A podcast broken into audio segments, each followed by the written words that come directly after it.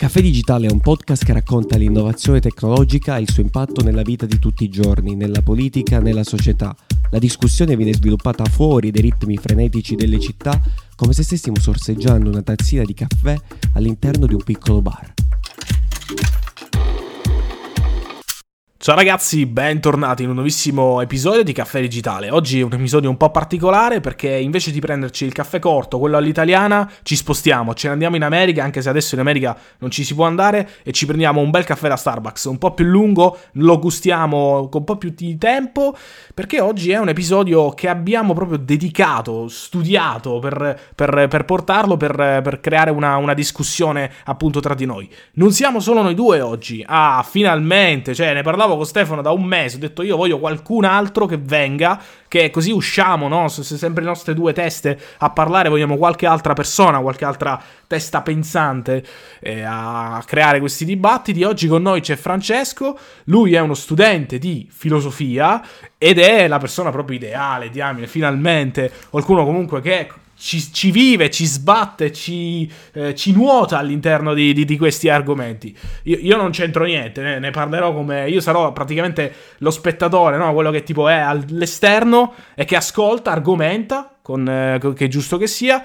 Naturalmente, vi ricordiamo che siamo anche su Instagram, seguiteci anche lì e, e niente, vogliamo, non vogliamo perdere tanto tempo, vogliamo entrare subito nel vivo del discorso. Qual è questo benedetto discorso? Oggi si parla di rivoluzione industriale, ma quale? Tutte, perché tutte sono concatenate tra di loro, tutte nuotano assieme, sono un unico flusso che vanno assieme e poi creano, poi si creano tra di loro, c'è la prima che è la seconda, la terza, quarta, quinta e, e così via, perché non, non, c'è, non c'è fine a questa continua crescita, appunto, rivoluzione.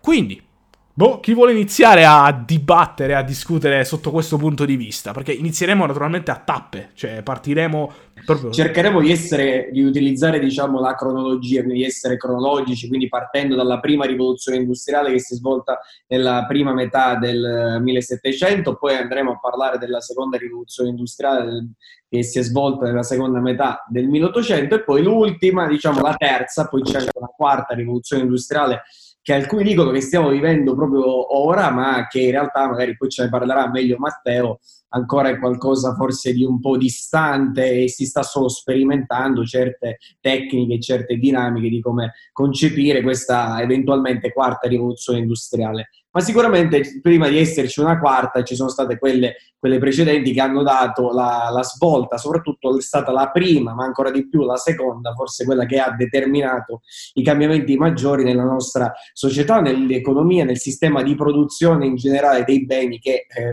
tutti acquistiamo o consumiamo, anche se il termine vedo che consumare ha un'accezione ormai anche negativa, forse l'influenza anche di Pasolini nei suoi scritti eh, ha, ha, diciamo, ha influito in questa connotazione forse dispregiativa del termine, ma è fatto sta che questa è l'economia e, e, questo è il modo, il sistema di produzione che ci troviamo fino, fino, ad oggi. Tutto però è nato appunto dal 1700, alla metà del 1700, però io volevo, e qua inizio una discussione con, con Francesco, ecco, quali sono le cause anche a livello di pensiero eh, quindi quali sono state praticamente le motivazioni per cui gli uomini hanno deciso di cambiare il loro modo di produzione. Da una società feudale che è diciamo, orientata verso gli usi improduttivi, perché la, il sistema feudale era abbastanza rigido, c'era la fedeltà al sovrano, eccetera, una serie di condizioni, però eh, mobilitava pochissimo le merci e il capitale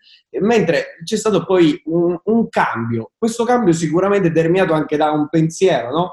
da un modo forse di concepire il mondo diverso rispetto a quello che, che è stato fino, diciamo, direi, pre-rivoluzione francese, pre, quindi, eh, sistema, eh, diciamo, di pre, appunto, prima rivoluzione industriale. Allora, iniziamo con Francesco. Sì, intanto ciao a tutti, buon pomeriggio. Ringrazio Stefano e Matteo per avermi eh, invitato su questo dibattito davvero molto proficuo. Eh, bene, mm, allora cosa dire? Stefano ha posto una domanda ehm, giusta, perché qual è la causa di queste rivoluzioni industriali, no?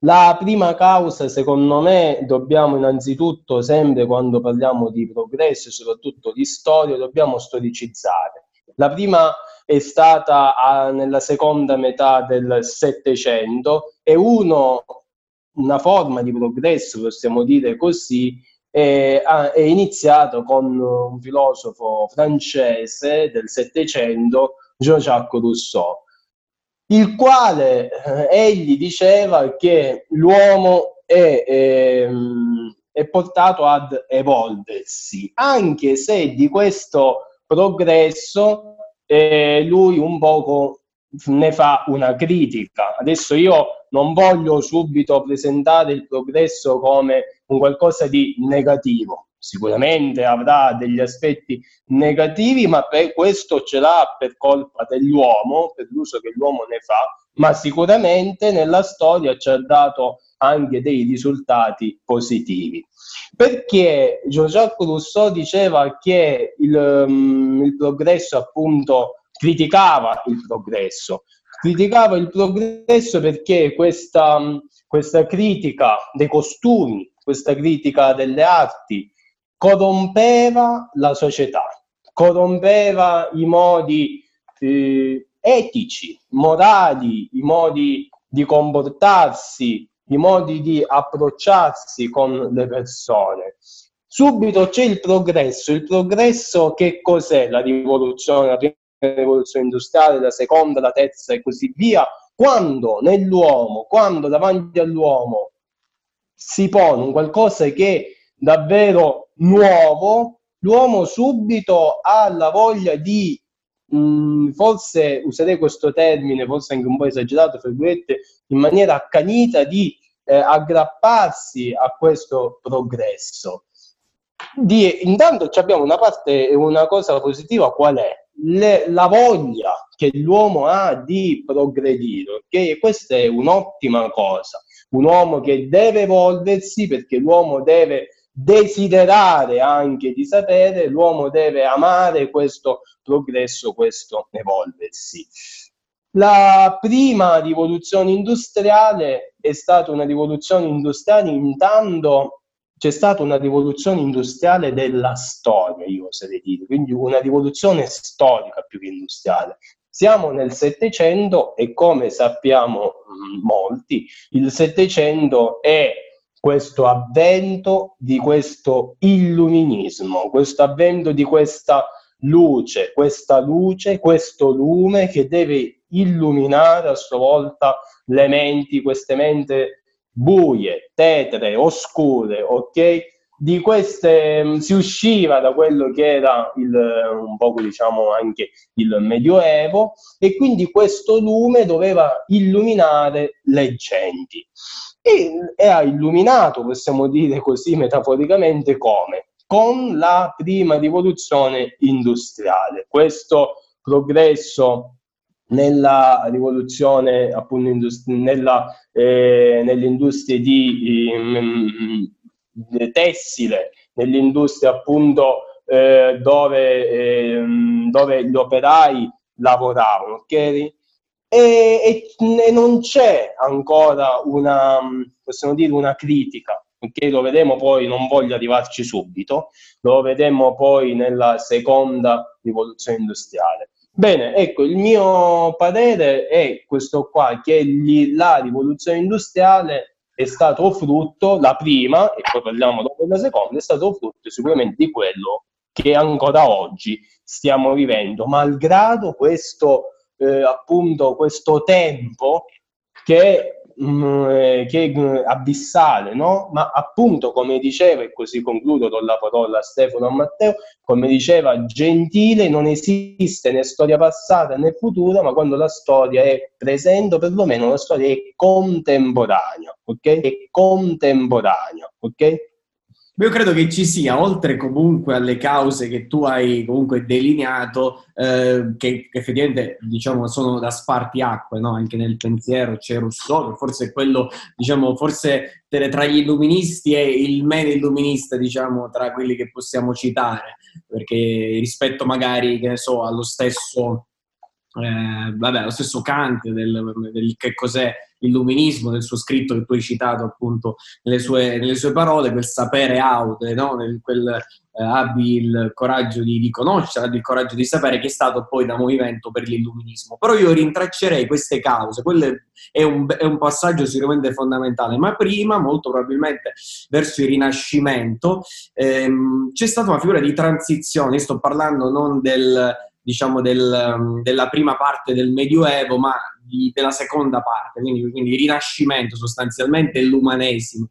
Perché c'è stata una fioritura delle arti, anche delle scienze, ci sono stati mecenati che hanno raccolto sicuramente anche molti artisti, è stato un momento dal punto di vista anche culturale, artistico molto eh, prospero. E, e, quindi però in quel tempo, in quel periodo, in questa fase di uscita dall'oscurità del Medioevo, anche se il Medioevo in realtà non è proprio oscuro, state, c'è stata l'invenzione del, della, de, diciamo della, carta, del, del, di, della stampa a caratteri mobili, sono state, sono state inventate le università, ci sono ancora tante cose che provengono dal Medioevo. Però in quel periodo si è ehm, costruita, si è eh, emersa la figura intanto dei banchieri.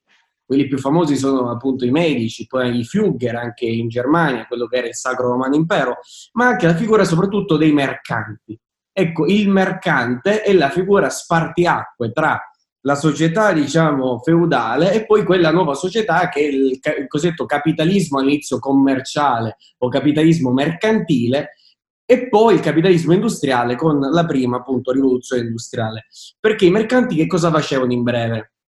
Si è passati, ecco, facevano questo, i mercanti reperivano e prendevano le materie prime, queste materie prime le mandavano in campagna, ci troviamo qua in Inghilterra perché la rivoluzione industriale parte dall'Inghilterra e poi si espande nelle altre parti europee e anche toccherà diciamo, l'altra parte dell'Atlantico che eh, sono appunto gli Stati Uniti. Questi mercanti che facevano? Prendevano le materie prime, le andavano a trasportare verso la campagna, le andavano quindi a distribuire alle, alle le cosiddette diciamo, fabbriche di campagna, ancora non erano delle fabbriche, era un sistema a domicilio, cioè ti portavo la materia prima e il lavoratore dentro casa, dentro la sua casa, dentro il suo podere, cosa faceva? Lavorava questa materia prima, è un'economia ancora basata appunto sulla manifattura, sull'industria tessile, e poi la rivendeva, la ridava al mercante il mercante l'andava a portare, a trasportare in città e in bottega e le vendeva a un prezzo superiore. Quel prezzo superiore, che diciamo Marx chiamerebbe, come si deve dire, plusvalore, è poi quel guadagno che inizia con questa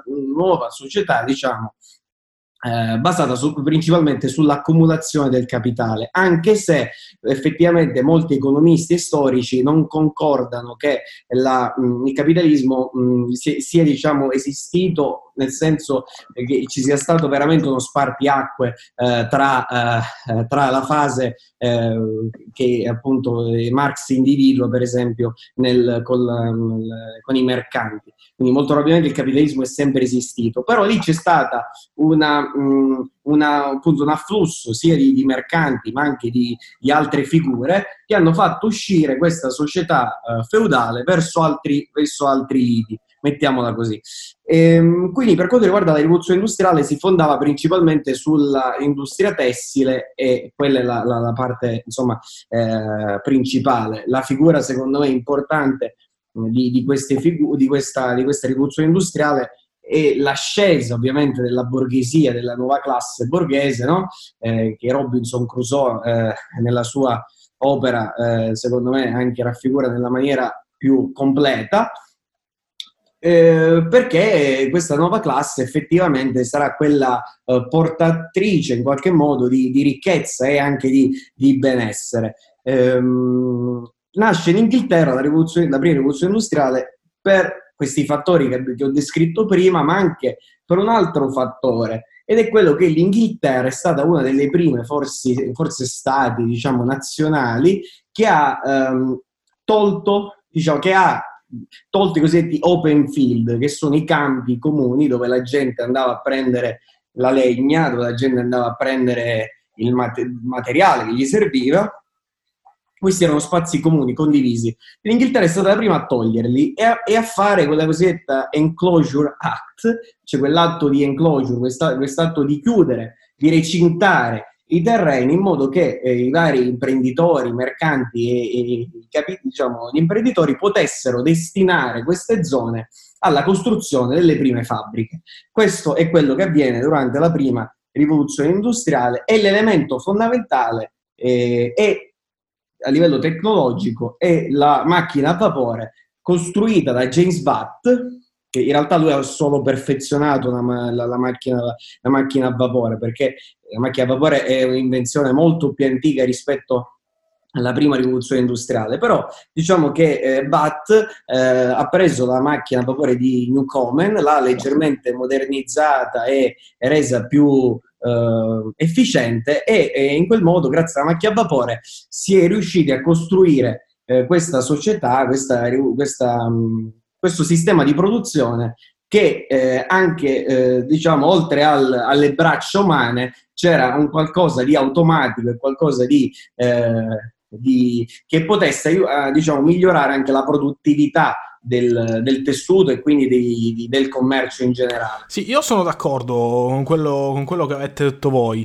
Ehm, e quindi direi anche, secondo me, per la prima eh, ci siamo addentrati veramente, veramente abbastanza. Però quello che ora vorrei cogliere soprattutto è questa fase di transizione, no? dalla prima, seconda, terza e poi dopo, magari ci ritorniamo, noteremo, secondo me, la cosa proprio particolare da notare all'interno di, di tutto questo è che ogni volta che passiamo da una rivoluzione all'altra, c'è una sorta di velocità, no? Si aumenta, si moltiplica la durata di questa, anzi si dimezza la durata di questa rivoluzione industriale.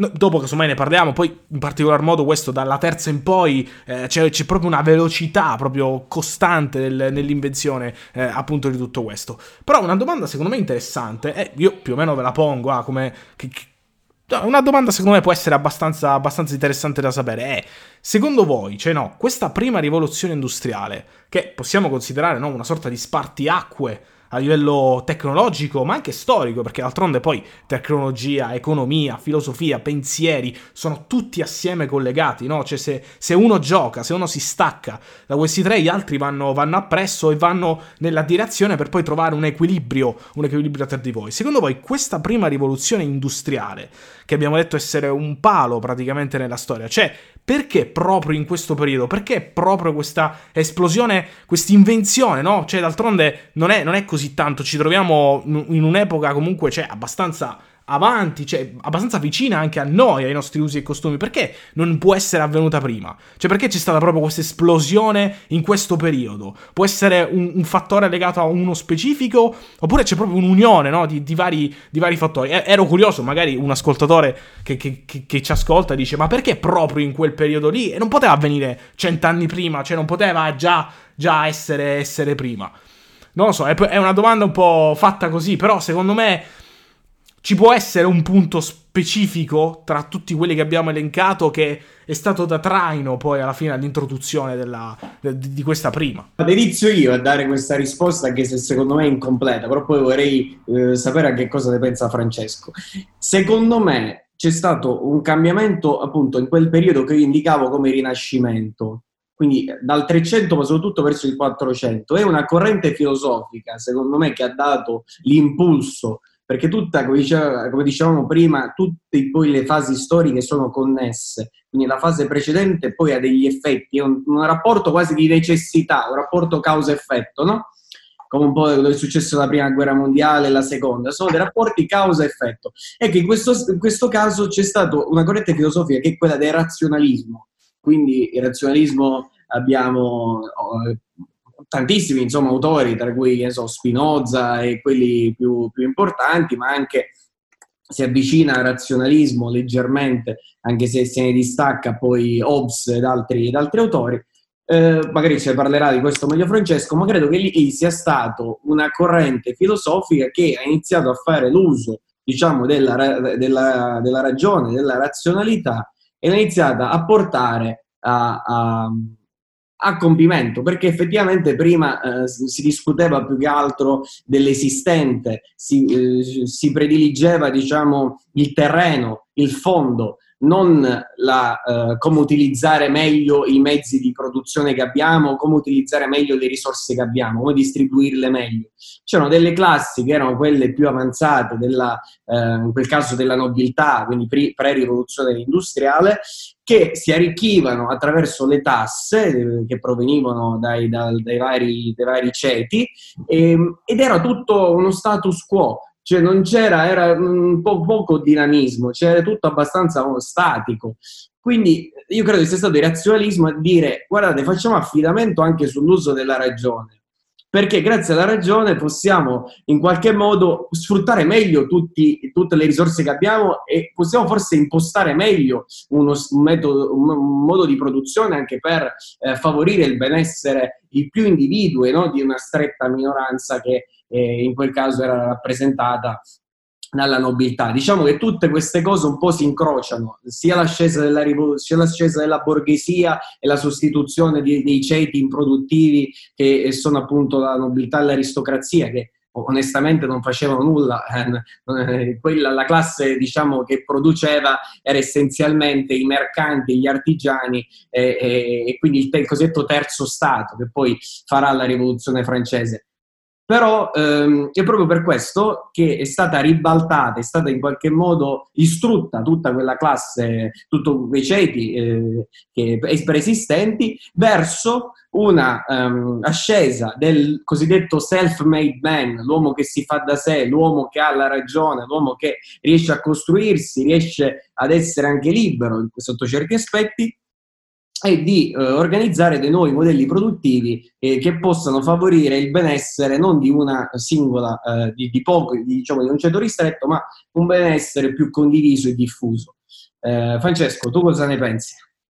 Sì, esatto, tu hai detto, eh, mi hai anticipato praticamente per quello che volevo dire io. E appunto voglio partire dalla citazione che tu mh, hai detto prima, sapere aurea, ha detto Emmanuel Kant, no, padre, precursore dell'illuminismo, perché la prima rivoluzione industriale è accaduta proprio nel Settecento e non cento anni dopo, cento anni prima, come ha detto Matteo, è accaduta nel Settecento perché appunto c'è stato l'avvento di questa ragione. Ragazzi, che cos'è la tecnologia? Che cos'è il progresso se non la ragione che poi nella terza e forse oggi è davvero portata agli estremi? Una ragione che però non scordiamoci appunto cento anni dopo nella seconda rivoluzione industriale avrà un calo. Adesso questo ci arriviamo eh, ci arriviamo fra poco. Quindi la mia risposta alla domanda è per questo, è l'avvento della ragione, l'avvento della razionalità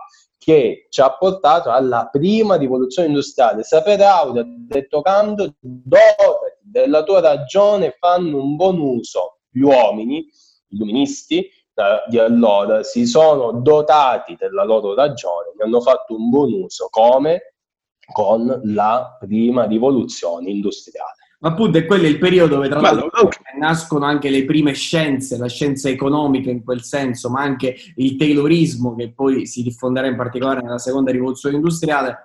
Sono tutti quei metodi per migliorare, tecnici anche di efficienza, no? di migliorare la produzione. Eh, sempre in, lo scopo era quello, cioè di favorire un benessere di favorire un benessere più che altro generalizzato. Poi che questo benessere sia stato davvero generalizzato non è detto, però c'è un bel libro che a questo punto vi consiglio anche ai nostri ascoltatori che è Factfulness, quindi adesso non so tradurlo bene in lingua, in lingua italiana, dove attraverso una descrizione di fatti e di statistiche spiega come in realtà la nostra società sia progredita da, da tutte queste rivoluzioni industriali, quindi in qualche modo il, pro, il progresso tecnologico abbia contribuito alla diffusione di questo benessere. È un bel libro che consiglio dove eh, possiamo anche capire che le nostre condizioni di pre-rivoluzione industriale, di post tutte queste rivoluzioni, sono notevolmente migliorate sia perché la vita che facciamo adesso non è assolutamente confrontabile con quella che facevano eh, prima del 1700, per tutti i comfort che abbiamo, per anche i livelli di salute e quindi la medicina, l'avanzamento in questo senso anche tecnologico, e anche uno, un metodo di, di, produzione che in qualche modo ha, ha, sei riuscito a produrre in larga scala. Questa è una cosa che va premiata e, e, e che quindi ora si sta rivelando sicuramente più efficiente. Non so, Matteo. Sì, sì, sono d'accordo, sono d'accordo con, con, con, voi. Veramente, secondo me avete dato proprio la definizione eh, di questo grande salto, salto in avanti. Però poi se ne fa ancora un altro, no? Cioè, ogni volta si salta quasi con ancora più forza, quasi per dire posso andare ancora più in alto di come sono andato precedentemente. Ed arriviamo alla seconda rivoluzione industriale, che secondo me comunque ha portato un salto ancora più in avanti, cioè l'uomo è andato ancora più oltre quello che, che, poteva, che, poteva, essere prima. Ne parlerete ora benissimo anche voi, però solo per citare che nella seconda rivoluzione eh, appunto industriale ci sono state scoperte di fonti come energia, come petrolio, come appunto elettricità, comunicazioni, trasporti eh, decisamente migliorati e possiamo dire che rispetto alla prima sicuramente la seconda già è ancora più vicina a noi, per poi arrivare alla terza che è stato proprio il salto in avanti, è proprio veramente veramente ancora più forte, però poi ci arriveremo dopo. Ecco, secondo voi, secondo voi nella seconda rivoluzione industriale c'è un qualcosa che sottolineereste proprio per dire quella cosa è stata veramente grande? E poi anche vi chiedo, soprattutto a livello filosofico, cosa c'è stato in questa seconda rivoluzione industriale, eh, le maggiori attenzioni proprio a livello del pensiero di quel periodo lì, no? Sì, sì, sì, per capire, per capire questa traslazione. Esattamente, perché poi cos'è nato? Perché mentre la prima già eh, aveva cer- diciamo, delle certe caratteristiche, la seconda poi è diventata la rivoluzione della seconda metà del 1800, dove effettivamente si mette in pratica la cosiddetta catena di montaggio. È quella la, la, la vera diciamo, rivoluzione che c'è rispetto anche alla prima, perché la prima era legata al settore, come abbiamo detto prima, tessile e manifatturiero, quindi l'invenzione del telaio meccanico, del filatoio meccanico, la macchina di Newcomen l'estrazione da, nelle, da parte delle miniere dell'acqua, è tutto un circuito che eh, grazie alla razionalità appunto riusciva a, a, migliorare le abilità umane in sostituzione eh, per esempio al mulino a vento, al mulino ad acqua, che erano sì delle forze così, però mh, sicuramente meno efficienti rispetto a una macchina eh, che ha, diciamo, rispetto a una macchina che ti dava dell'energia meccanica proveniente dall'energia ovviamente termica. Qui ci sarebbe da fare un discorso enorme, però magari potremmo fare qualche, in qualche altra puntata un approfondimento anche sul funzionamento della macchina a vapore eh, di, di, James Watt, proprio a livello anche ingegneristico. Però appunto il pensiero, da lì sono nate alcune riflessioni. Il primo è stato Marx, poi c'è stato anche in tempi moderni anche uh, Charles Chaplin, no? Charlie Chaplin con i suoi eh, anche scritti e sue, i suoi film. Però da lì sono nate già, anche a livello filosofico, uh, delle conseguenze anche rispetto all'alienazione di questo lavoro meccanico in fabbrica e nelle catene di produzione dove si fa un lavoro standardizzato e che porta poi a una vera e propria eh, alienazione e quindi privazione un po' del nostro, dell'essere individuale. Francesco. Sì, allora, mm, eh, innanzitutto è, è vero mh, mm, quello che ha detto Matteo, c'è stato in ogni rivoluzione, c'è un salto sempre più avanti, sempre più avanti rispetto a quella precedente. La cosa che io sottolineerei nella seconda rivoluzione, appunto, c'è stato questo salto e eh, permettetemi di dire questa cosa, forse anche un tantino esagerato.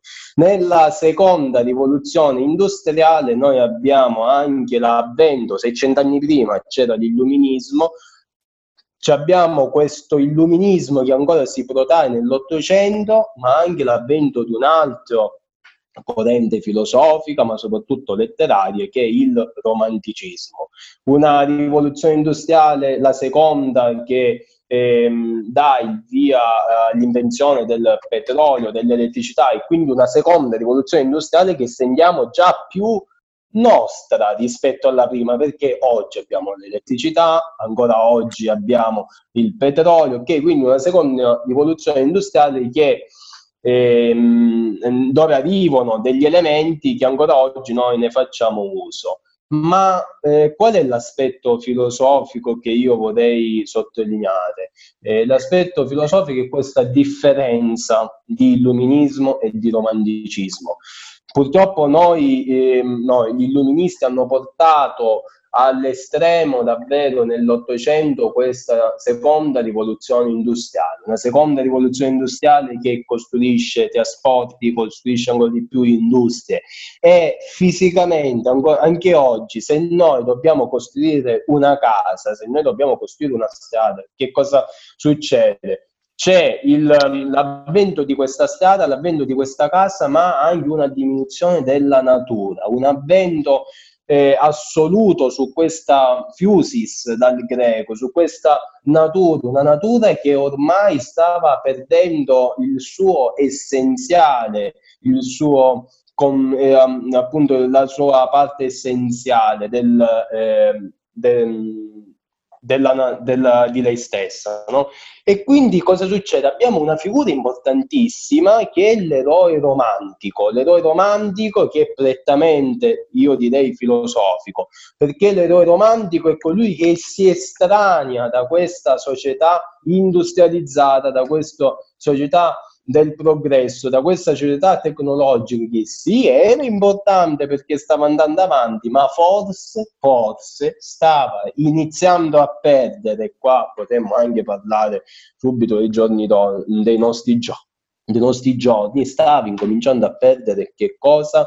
il proprio io essenziale il sentimento, perché il romanticismo che cos'è? L'avvento no, del sentimento, questo ritorno al sentimento e forse appunto lo si stava incominciando a perdere.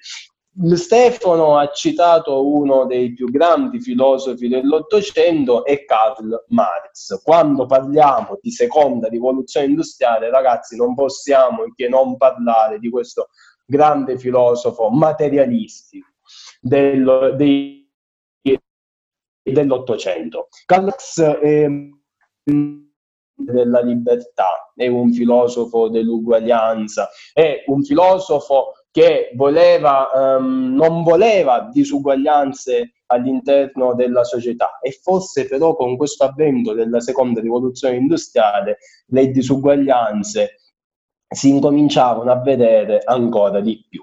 E il Capitale è una delle sue opere molto importanti e appunto nel, nel Capitale e nel um, libro Il manifesto del Partito Comunista dove lui ragiona e mette il rapporto fra questo datore di lavoro e operaio questo operaio che era alienato davanti al lavoratore, davanti a questa seconda rivoluzione industriale che stava prendendo sempre più piede. Allora noi parleremo di che cosa? Di alienazione del lavoratore. Poi lui parlerà sicuramente, quando dico alienazione, qualcuno, qualcuno già pensa anche a alienazione religiosa, ok? Quella è una parte un poco più, filo, ancora più filosofica della sua stessa filosofia. È un filosofo mm, materialistico, è un filosofo che eh, non accetta uh, un al di là, ok? Ed è un filosofo che si mette, ehm, che prende le proprie difese per il datore, per, per il lavoratore. Oggi eh, ancora mm, noi abbiamo, appunto ritornando a quella, mm, quella, frase che diceva Gentile, storia contemporanea, ancora oggi ragazzi nel 2020 abbiamo qualcosa di Karl Marx è giusto, non è giusto il suo pensiero? Su questo non mi vorrei esprimere più di tanto perché eh, la, um, non voglio criticare okay, Marx oppure non voglio difenderlo. Okay? Quindi lascio in sospeso il mio giudizio, non voglio appunto farti asparire anche il, mio, anche il mio pensiero. Però una cosa ve la dico, una cosa ve la assicuro, che quella di Marx, ovviamente così come anche altre teorie, ancora oggi oggi noi abbiamo an- ancora abbiamo qualcosina, qualcosina ce l'abbiamo di Marx. Appunto, mi no, Marx, eh, prima parlavo ai, questo pomeriggio, prima di fare questa chiamata, in realtà che cosa poi ha lasciato Marx? Perché lui eh, diciamo, ha formulato un certo andamento della società preso anche dalle teorie di Hegel, quindi una società che andava per conflitto, no? c'era sempre una classe dominante, una, c'erano degli oppressori e degli oppressi e, e sempre è stata così secondo lui, è una visione appunto materialistica della storia e, mm, e, che si fonda appunto sul, sulla, sulla dialettica hegeliana che poi però lui rovescia diciamo, diciamo, dalla teoria alla, alla praxis, quindi all'azione concreta anche se poi lui non delinea bene le fasi di que- come deve avvenire questa rivoluzione, perché un po' queste fasi diciamo, rimangono un po' in aria e un po' in sospeso. C'è da dire, da, fare, da sottolineare soprattutto una cosa che Marx è una cosa, i marxisti sono altra cosa che hanno poi anche travisato il suo pensiero, lo hanno attualizzato nella storia, però eh, diciamo esautorandolo da, dal, dal, vero poi ehm, da, da, dal pensiero concreto e che eh, potete tranquillamente leggere nei suoi scritti. Eh, però stavo dicendo che Marx sicuramente ha favorito, però lui non l'aveva previsto, è stata forse una sua mancanza perché forse eh, secondo lui la storia doveva andare in un certo modo, però poi la storia purtroppo non si può incasellare, non si può inquadrare in tesi, antitesi e, e, e sintesi. E questo è un andamento, sì, razionale, ma la storia non è proprio piena di razionalità. Ci, so, eh, ci, sono delle tesi, sì, c'è un'antitesi, poi si può ritornare anche indietro, si possono fare dei giri strani. E in quel caso Marx non ha previsto, per esempio, il, ehm, diciamo, la creazione, l'istituzione del, dei primi sindacati, che poi sono nati sul finire del 1800, e di quei corpi intermedi che in qualche modo aiutavano e spingevano le richieste poi dei lavoratori, eh, quindi si sono raggiunte delle grandi battaglie che poi sono state appunto eh, raggiunte sono per esempio eh, le otto ore di lavoro, mentre prima, mentre Marx scriveva i suoi scritti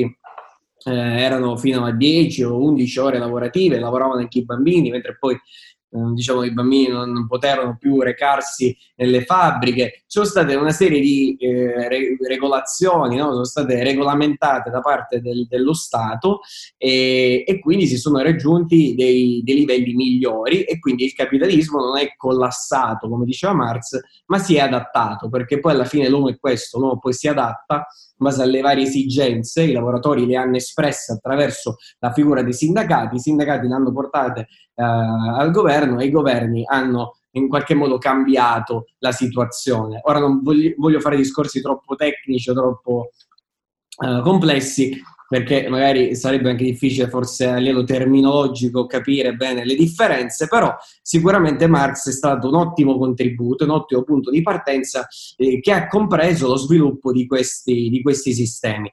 Però la seconda rivoluzione industriale è essenziale, la vediamo ancora oggi, anche se le fabbriche sono notevolmente eh, diciamo, diminuite, però le lampadine, tutta l'energia elettrica, prima c'erano le lampade ad olio, adesso siamo eh, tutti eh, insomma torniati accerchiati da, da, lampade, da lampade a gas, da lampade elettriche. Ehm, il lavoro che è stato fatto da Thomas Edison, eh, ma anche da, da Nikola Tesla per quanto riguarda la corrente alternata, sono delle, mh, delle ottime menti scientifiche che sono riuscite anche eh, a, a, diffondere queste innovazioni, perché l'energia, mentre prima era confinata eh, in, piccoli, in, piccoli, territori, grazie alla corrente alternata, questa energia e questa diciamo, luce in qualche modo poteva arrivare anche in periferia e nelle parti più lontane della città. Fatemelo dire, una menzione d'onore sicuramente a Meucci, che comunque in questo periodo ha praticamente rivoluzionato, secondo me, cioè posso dire di essere orgoglioso eh, ha rivoluzionato praticamente la storia, proprio nel vero senso della parola. L'orgoglio italiano qui si vede, diamine, anche se c'è la diatriba anche Manzetti, no? che è un altro, sempre italiano, quindi comunque alla fine siamo sempre nel nostro territorio, che anche Manzetti sembrerebbe eh, abbia, sia stato lui il primo a inventare il telefono, ma teoricamente Manzetti aveva utilizzato un altro sistema, induzione elettromagnetica, che era simile, c'era sempre una comunicazione. Poi però arriva Meucci che riesce praticamente a utilizzare due fili eh, sostanzialmente attorcigliati, stretti tra i denti, e lui introduce il telefono, che è sostanzialmente una rivoluzione a tutti gli effetti, proprio un distacco netto, e poi anche la base di quella che sarà la cosiddetta terza rivoluzione. Ora ci addentriamo, stiamo entrando nel salto proprio a livello epocale, storico. Un altro, un altro elemento che forse abbiamo, abbiamo citato, che sono poi le macchine la, la, seconda rivoluzione industriale è nota proprio per la Ford, il modello, soprattutto il modello T della Ford, che è l'emblema di quella che dicevamo prima di catena di montaggio, quindi le azioni ehm, meccanicizzate, ognuno deve fare, ogni lavoratore deve fare ogni singolo passaggio e, e quello è poi l'inizio di quel cosiddetto, oltre che della scienza economica, ma anche di, diciamo del, così adesso c'è la facoltà di ingegneria gestionale, ingegneria industriale, perché il loro obiettivo è quello di diminuire tutte queste fasi, tutti questi processi, eliminare i tempi morti, da lì nasce il taylorismo, il toyotismo, che poi le fabbriche della Toyota no, in Giappone produrranno eh, in questa maniera standardizzata, però lì in Giappone per esempio adottano anche dei metodi più produttivi eh, perché c'erano state delle crisi sul finire dell'Ottocento concernenti soprattutto la sovrapproduzione dei beni eh, quindi venivano prodotti so, eh, quindi beni in eccesso che, a, che il mercato non riusciva ad assorbire e quindi eh, restavano sostanzialmente invenduti. Quindi eh, diciamo, l'uomo però comprendendo che eh, ci sono state queste disfunzioni, eh, con il toyotismo si è deciso di produrre beni solo quando venivano in qualche modo acquistati. Una produzione più lenta però più sicura perché in qualche modo eh, assicurava la vendita. Sì, sì, quello che dici tu è proprio la, la, vera e propria terza rivoluzione industriale, perché come stavamo annunciando, la terza rivoluzione industriale è la fine del Fordismo. Proprio c'è una parola coniugata che fa strano, no? Perché se ci pensate, le parole di una volta come erano coniugate? Come i nomi delle persone che poi alla fine inventavano, creavano qualcosa. Adesso non c'è più il nome di una persona, ma c'è il nome di un'azienda. E questo ci fa capire che adesso non è più la singola persona a cambiare il mondo, ma è l'azienda che incambia, introduce, innova. E Ford, sotto questo punto di vista, oggi magari si sente di meno, però è stata veramente importante anche nella produzione, come dici tu. Però quello che io mi soffermerei in questa parte è un processo che stavi già accennando, stava già accennando Stefano, ed è quello che, della Toyota, ma in particolar modo io ve lo consiglio di leggere il libro anche della biografia di Tim Cook, che è l'attuale CEO di Apple. Lui era un ingegnere industriale. Io me lo sono divorato praticamente quel libro perché dà delle piccole chicche di come una persona che arrivi a un potere del genere debba fare ancora di più. Eh, una persona che comunque in questo campo era veramente brava e che ha capito, è uno dei primi poi che ha attuato quel modello che dicevi tu che si chiama just in time, che i computer o comunque quello che si produce è come un cibo. Il cibo dopo un po' va, eh, va a male anche il computer va male, cioè se lo lasci da parte non lo vendi va male. Quindi hanno detto, noi sai che c'è, ne produciamo, ne vuoi 10? Io te ne produco 10. Anzi, Tim Cook disse, ne vuoi 10? Io te ne produco 9. Questo perché lui disse: Ma perché devo da- accontentarli subito? Li faccio aspettare un po', no? E qui si vede la, la, la, crescita anche a livello marketing nella terza evoluzione industriale. Per questo dico che secondo me la terza apre praticamente un mondo. Poi comunque sicuramente nel lavoro informatico, nel campo informatico c'è la creazione di linguaggi di programmazione e secondo me anche qui si può fare un ragionamento, cioè la terza secondo me è non più incentrata sull'uomo, ma l'uomo dice sai che c'è, io prendo le mie conoscenze, le porto a un livello più ampio e creo qualcuno simile a me.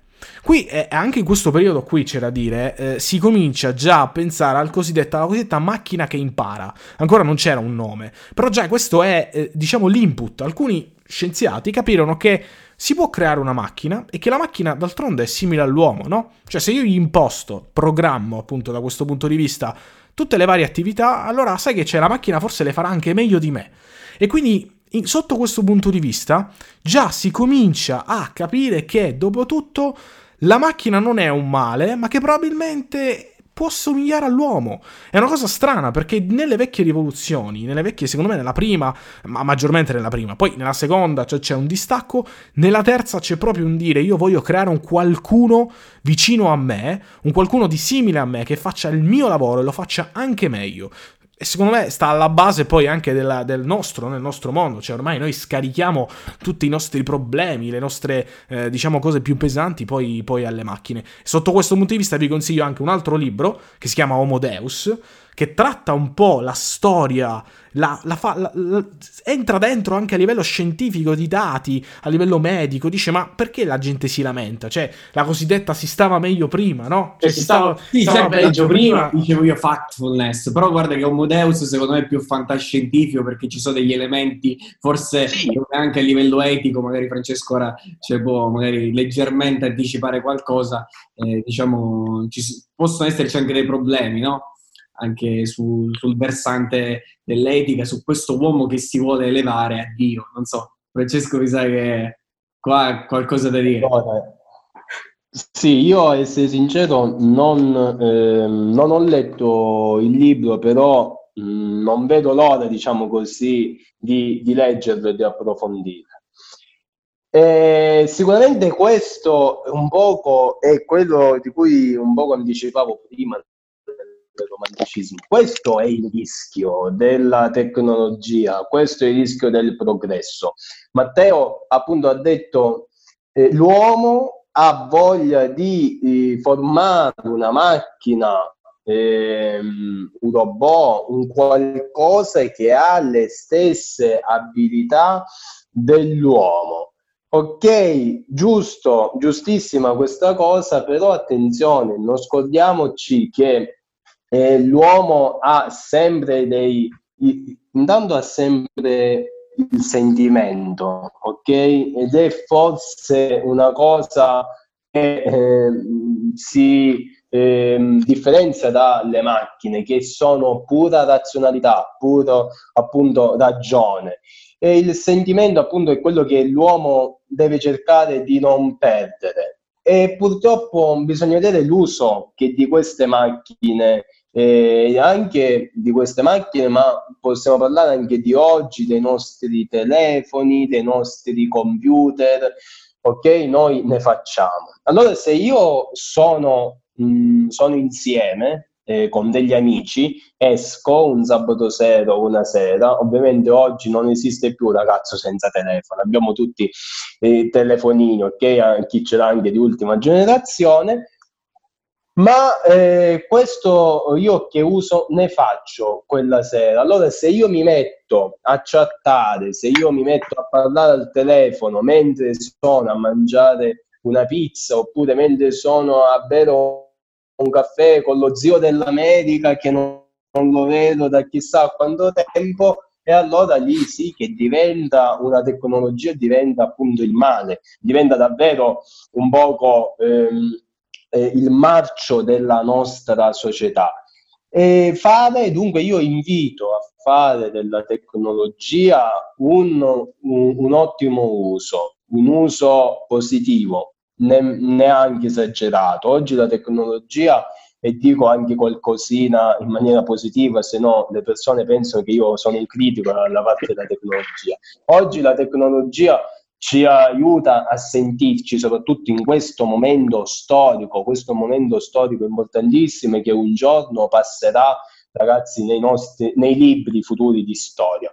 È una, una tecnologia i telefoni, i computer, che se all'inizio del ventunesimo, ancora siamo vabbè, all'inizio del ventunesimo secolo, però nel primo decennio del ventunesimo secolo ci distanziava, ci divideva oggi nel 2020, ok, in questo periodo storico ci sta facendo avvicinare. Bene, dobbiamo allora attingere da questo periodo storico che è, la, ehm, che è appunto il nostro presente per ora e dobbiamo eh, fare di questo presente un pizzico anche del nostro futuro, cioè usiamo le tecnologie anche per ehm, per il sentimento. Oggi noi stiamo riscoprendo molto la mancanza, il desiderare mh, mm, i familiari, i parenti, gli amici, eh, perché è fidanzato, i, i, fidanzati, ok? E dunque dobbiamo riscoprire questo sentimento, dobbiamo unirlo, uh, dobbiamo fonderlo appunto con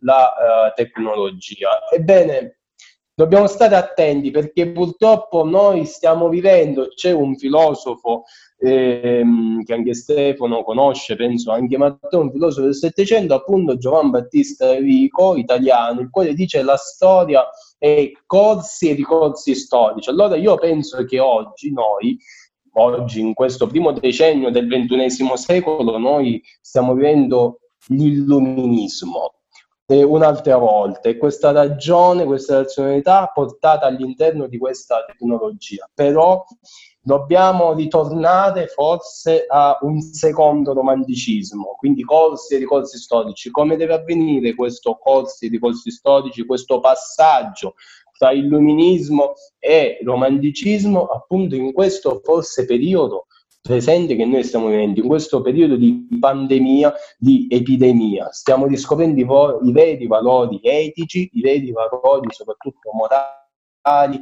e sentimentali che ha l'uomo e che non ha un robot e non ha una macchina fare una, una, una, breve domanda, no? Cioè, in questo periodo abbiamo visto proprio un'evoluzione a livello informatico enorme, no? Pesante, poi che, che alla fine ha dato le, le fondamenta, no? A quello che, che, stiamo vivendo oggi.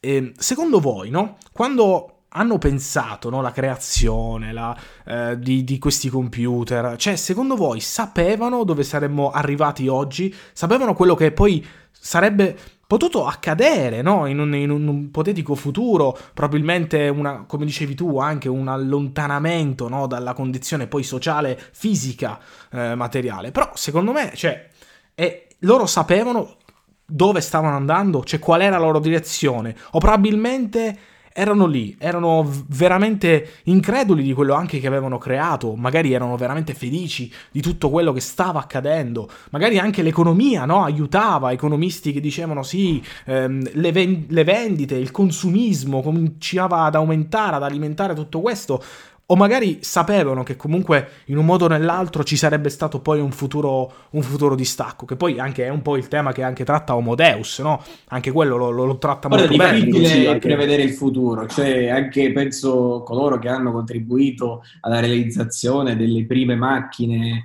per esempio nel, abbiamo detto la seconda rivoluzione industriale, nella prima James Watt e tutti gli altri scienziati eh, che hanno attinto anche dal metodo scientifico, ricordiamolo, del 600, ehm, però penso che non, pens- cioè non, non, non si erano posti questo problema, erano abbastanza così, dice facciamo perché dobbiamo risolvere alcuni problemi del, del, del, diciamo, del nostro presente, però poi questi problemi che abbiamo risolto in questo modo non sappiamo come se sfuggirà di mano oppure se rimarrà in questo modo.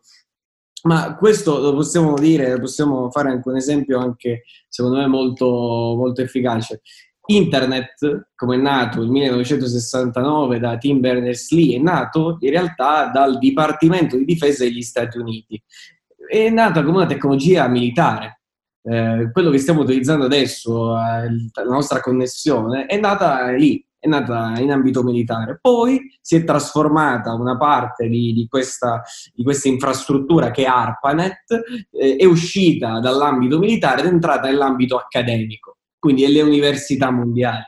Poi dall'università mondiale c'è stato nel SER di Ginevra un Tim Berners-Lee, che è il padre fondatore di Internet, che ha detto perché non utilizziamo, non estendiamo questa tecnologia non soltanto per le ricerche, per i ricercatori, per i docenti universitari, per collaborare e ricercare tra di loro, perché non estendiamo a tutta la popolazione costruendo un'infrastruttura molto più grande e, e costruendo un sito internet, perché Tim Berners-Lee non ha fatto nient'altro che costruire il World Wide Web, eh, e quel eh, il prefisso HTTPS, eh, che è il prefisso che troviamo in tutti gli indirizzi web. E, e che cosa sta? Sta per hypertext o qualcosa del genere, che significa sostanzialmente creare dei collegamenti tra delle pagine. Infatti il primo sito internet è stato proprio questo. È un sito dove c'era sostanzialmente uno scritto, una serie di un testo, però questo testo eh, venivano collegati dei link e quindi si poteva spostare da una pagina all'altra. E, e diciamo, questo però era permesso sostanzialmente dal, dal World Wide Web. Cioè dal fatto che esistesse una rete unica e non i singoli indirizzi IP, cioè non dovevo andare a cercare il singolo server dove era posizionata quell'informazione, ma io digitando un semplice dominio con questo prefisso riuscivo poi anche a uh, diciamo, collegare altri link che mi rimandavano a uh, siti internet diciamo diversi. Quindi è tutto uh, poi sfuggito di mano, quindi non c'è una, um, una linea. Um, anche Marx, l'abbiamo detto prima, non si aspettava che ci sarebbero stati poi sindacati o queste forze sociali, pensava che il capitalismo eh, fallisse, che eh, crollasse da un, momento, da un, momento, all'altro, e invece non è stato così. Quindi eh, un po' eh, è difficile fare i futurologi e poi capire quelle tecnologie che implicazioni eh, avranno. Un po' questo è anche la scienza, eh, migliorare quello che c'è stato prima, renderlo migliore, cercare nuove strade e, e, questo è quello che fa l'uomo, secondo me, già a partire da quel secolo, dal 700, ma anche dal 600, che è stato proprio uno spartiacque eh, tra questa magari eh, non ricerca e un, eh, un, uso più orientato verso la razionalità e la ragione, dove eh, appunto l'uomo poteva cercare eh, migliori soluzioni per vivere insieme, massimizzando quello che c'è. Allora, io do una risposta netta alla domanda che ha fatto Matteo. Bello, io dico di no.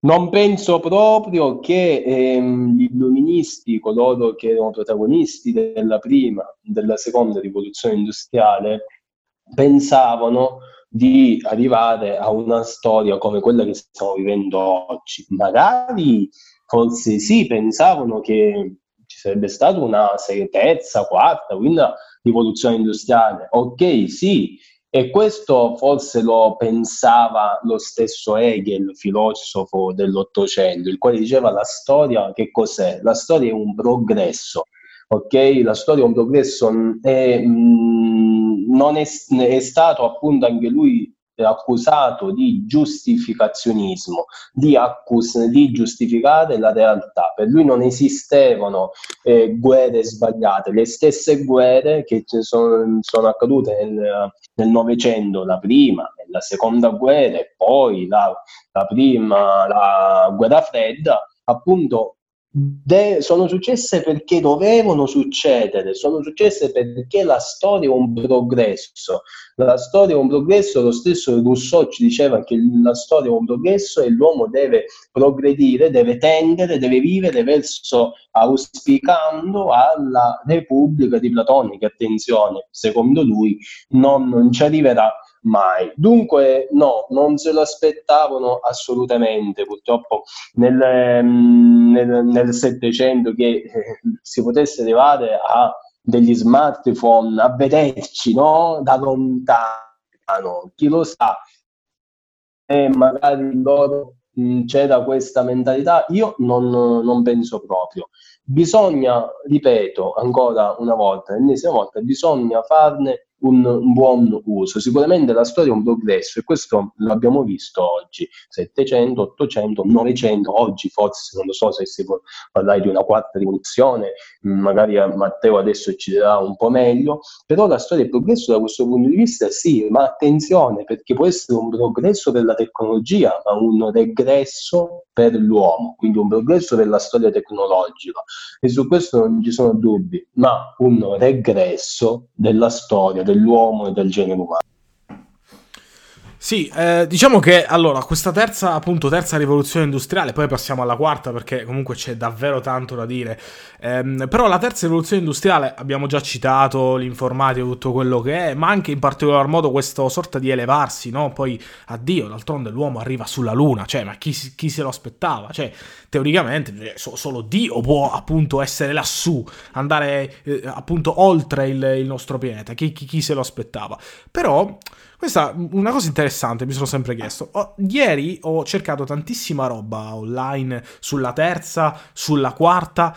Però, e qui lo dico anche a Francesco, meno male che abbiamo anche una persona che studia anche nel campo filosofico, però mi è sembrato che purtroppo, e dico purtroppo con, con amarezza, questa parte filosofica in questa situazione si stia quasi staccando, quasi come se la parte eh, appunto tecnologica, eh, diciamo un po' più fredda, anche se non la definirei fredda, poi d'altronde sì, è un po' più fredda perché non è umana sostanzialmente, è come se stesse schiacciando e portando via la parte filosofica. Cioè, per esempio, un, un filosofo, un qualcuno cioè, chi è adesso il filosofo? Cambia d'altronde anche la figura di questo. Però, ecco, mi è sembrato, leggendo anche online, che questa parte, che nella terza, nella seconda e prima fosse, eh, diciamo, quasi ehm, all'80 o al 70-30%, no? Cioè conviveva con la parte tecnologica. Adesso dalla terza in poi, poi maggiormente nella quarta, è come se sia stata schiacciata, battuta, levata, come per dire c'è la parte informatica, va benissimo, quella fi- filosofica un po' da parte, d'altronde la macchina ora è al centro di tutto, l'uomo si eleva, ma che bisogno c'è di, di una parte filosofica se l'uomo stesso è Dio, se l'uomo stesso si eleva a una condizione ancora più alta, anche se potremmo dire che entriamo un po' in contraddizione, perché d'altronde questa è filosofia, cioè non è che, non è, che cioè, è, è, filosofia, l'uomo si eleva, quindi a livello filosofico è corretto, però veramente ieri mi, mi, mi, mi sono segnato questa domanda, perché ho detto cavolo, perché nessuno ne parla, perché in questo periodo non c'è questa parte filosofica. Vai su Wikipedia, non c'è questa, non c'è una sezione, non c'è un ragionamento proprio a livello filosofico di questa parte. Si parla solo di progressi eh, a livello informatici, a livello mh, mm, diciamo quasi industriale, sì, perché l'industriale è alla base della terza, però a livello filosofico veramente mi è mi ha catturato questo aspetto perché è andato un po' così. Beh, dimmi, boh, è una considerazione, eh, non, non, così tanto per sapere perché Me lo chiedevo. È una, è una considerazione, purtroppo deve dire che è una considerazione vera. È vero anche che dietro una macchina, che un computer e domani potrebbe essere anche un robot, c'è la filosofia, ok? C'è la filosofia, c'è la psicologia, ok? Però purtroppo mh, la nostra società si sta, come hai detto tu, distaccando da questa um, da questa parte filosofica e sta dando vita alla tecnologia. Allora, ovviamente, tu ti chiedi, ma allora dov'è il filosofo? Chi è il filosofo? Esiste il filosofo? Ci sono persone che non sanno più che cos'è la figura del filosofo. Il filosofo, io ritorno ehm, appunto a proposito di Vico, corsi, ricorsi di Chiani, io ritornerei addirittura a, nell'antica Grecia, ok? Aristotele eh, diceva appunto che il filosofo era colui che doveva insegnare, che oggi i filosofi purtroppo devono avere il compito di insegnare, di far, di far ehm, di l'uomo di quei valori morali, etici che sono sempre più freddi, sono raff- si sono raffreddati con l'avvento del progresso e con l'avvento della tecnologia. L'uomo deve essere, deve, ehm, ha la ragione, ok? Deve usare la ragione giusto così come ha fatto con l'evoluzione industriale, però deve anche capire che, ehm, che la, eh, la, tecnologia, ehm, se se ne fa un uso estremo, se se ne fa un uso sbagliato, muo- muoiono dentro di lui, nel suo io, i, valori morali ed etici. Quindi ehm, la filosofia purtroppo non so, non voglio dare una concezione negativa del futuro della filosofia, però purtroppo continuando così la filosofia potrebbe anche essere portata a, alla morte. E questa morte della filosofia significa che è la morte dello stesso pensiero umano. E non scordiamoci però che quel pensiero umano in fondo è stato eh, origine dell'evoluzione industriale. E ragazzi, l'abbiamo detto nell'illuminismo, eh, pensiero umano razionetto della ragione. Allora io invito a fare una cosa, invito ad abbracciare okay, la tecnologia, ma invito anche eh, certe volte a chiederci quando noi siamo appunto tutti tecnologici, tutti quasi quasi ehm, dei robot siamo diventati, ma torniamo alle origini, ma da dove è iniziato questo telefono che io ho davanti, questo computer che io ho davanti, questa elettricità che mi consente di vedere, da dove è iniziato? È iniziato dal pensiero umano e il pensiero umano che cos'è se non appunto la Bello, bello, una bella considerazione. E sono d'accordo con te, mm, anche semplicemente nelle macchine io ti posso dire che c'è molta più filosofia di quanto pensi o di quanto le persone possono vedere, perché anche i programmi che utilizziamo noi stesso, io ti posso dire, eh, facendo come materia informatica, ti posso dire che dietro un programma c'è tantissimo ragionamento umano. Cioè, secondo me, il programma raffigura poi il ragionamento umano.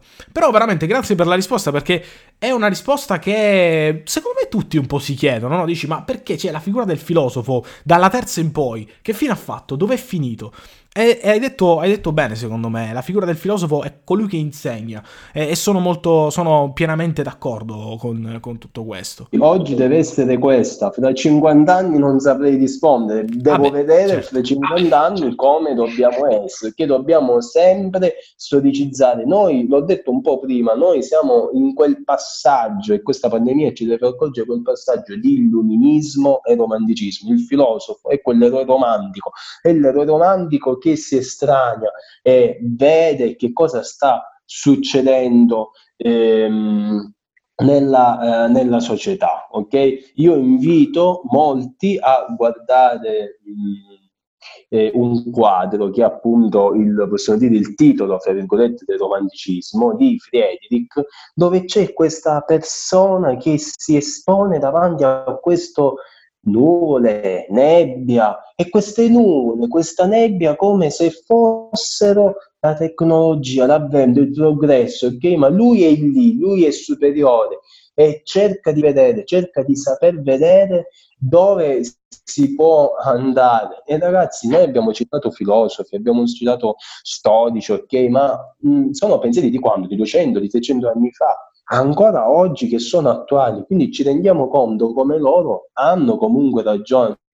Non è che il pensiero di Marx, bello, l'Ottocento, siamo nel 2020, chiudiamo, non ci interessa più niente. No, appunto perché, ripeto, per la terza fo- volta e forse non l'ultima, la storia è contemporanea, come ci dice Gentile. Quindi attingiamo anche dalla loro filosofia, dai loro pensieri, attingiamo dal loro comunità e poi un'altra discussione, una discussione che si potrebbe fare, poi passiamo alla, alla quarta, che è un po' più complessa secondo me, proprio di, di evoluzione. Non è, non è, così facile, probabilmente capirla, leggerla, non, non, lo fa capire bene perché non è diretta verso di noi. Un, io la definisco un po' indiretta come, come rivoluzione. Però nella terza io mi soffermerei su un fattore che solo già dicendo la parola, secondo me, ecco, proprio raffigura tutto, che è la globalizzazione. Proprio la globalizzazione, secondo me, è il punto focale della, de, della terza, perché ci ha fatto, diciamo, ci ha portato a una considerazione che non esiste l'Italia, l'Europa, cioè siamo tutti,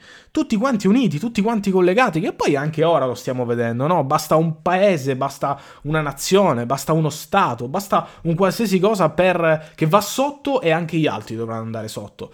Purtroppo lo dico oggi, la Cina, per esempio, è bastato semplicemente che la Cina, diciamo, tra virgolette, affondasse per un breve periodo per affondare anche noi. Quindi questo ci fa capire che siamo totalmente legati. E poi la globalizzazione, secondo me, sta alla base anche tutt'oggi, nonostante sia comunque una cosa che già è uscita, è uscita, è uscita da tanto tempo. Questa è la terza rivoluzione industriale che abbiamo detto è un grande, un gradino proprio ancora più in alto, cioè se gli altri gradini erano di un centimetro, due centimetri, questo è 10 centimetri rispetto agli altri due. E poi arriviamo alla quarta. Arriviamo alla quarta, che mm, secondo me è quella un pochettino un po' più particolare. Perché tra l'altro, vi dico un'altra cosa, non si chiama più rivoluzione eh, appunto industriale, ma si chiama industria. Cioè a livello proprio terminologico cambia completamente tutto, si chiama industria 4.0. E questo ci fa capire una cosa, che in questa benedetta rivoluzione industriale o Industry 4.0 non è più il concetto appunto di invenzione, ma proprio il concetto di superamento, cioè quello che già abbiamo creato nella terza, poi lo prendiamo, cioè gli ingredienti della terza li prendiamo e formiamo la quarta. Nella quarta, per esempio, un concetto che oggi è alla base è le cosiddette smart factory, cioè le eh, appunto industrie, eh, diciamo smart, la produzione intelligente sotto questo punto di vista. E qui qui secondo me si vede la collaborazione macchine-uomo, perché mentre nella terza c'era, sai che c'è, io creo la macchina e gli faccio fare la sua cosa. Adesso prendo la macchina, è a uno stadio non più embrionale, ma è uno stadio un po' più potenziato, e collaboro con lei. Ci interagisco con lei in modo che tutti e due assieme possiamo creare qualcosa che vada oltre oltre il, il, il, il, concetto. Però, ecco, io sto cercando di spiegarlo in maniera semplice, però anche qui c'è da fare un discorso. Come interagisce l'uomo con la macchina? L'interazione uomo-macchina è sempre lineare oppure anche questa alcune volte ha delle sbavature? Ne abbiamo viste qualche sbavatura, ne abbiamo viste tante, ne abbiamo viste tantissime col fenomeno di Facebook, questa interazione comunque che ha generato un nuovo, un nuovo capitolo anche marcio, triste, come il cyberbullismo. Insomma, questa parte qui ci resta e secondo me ci resterà anche in un'ipotetica Industry 5.0, un'ipotetica rivoluzione industriale, un'ipotetica quinta rivoluzione industriale.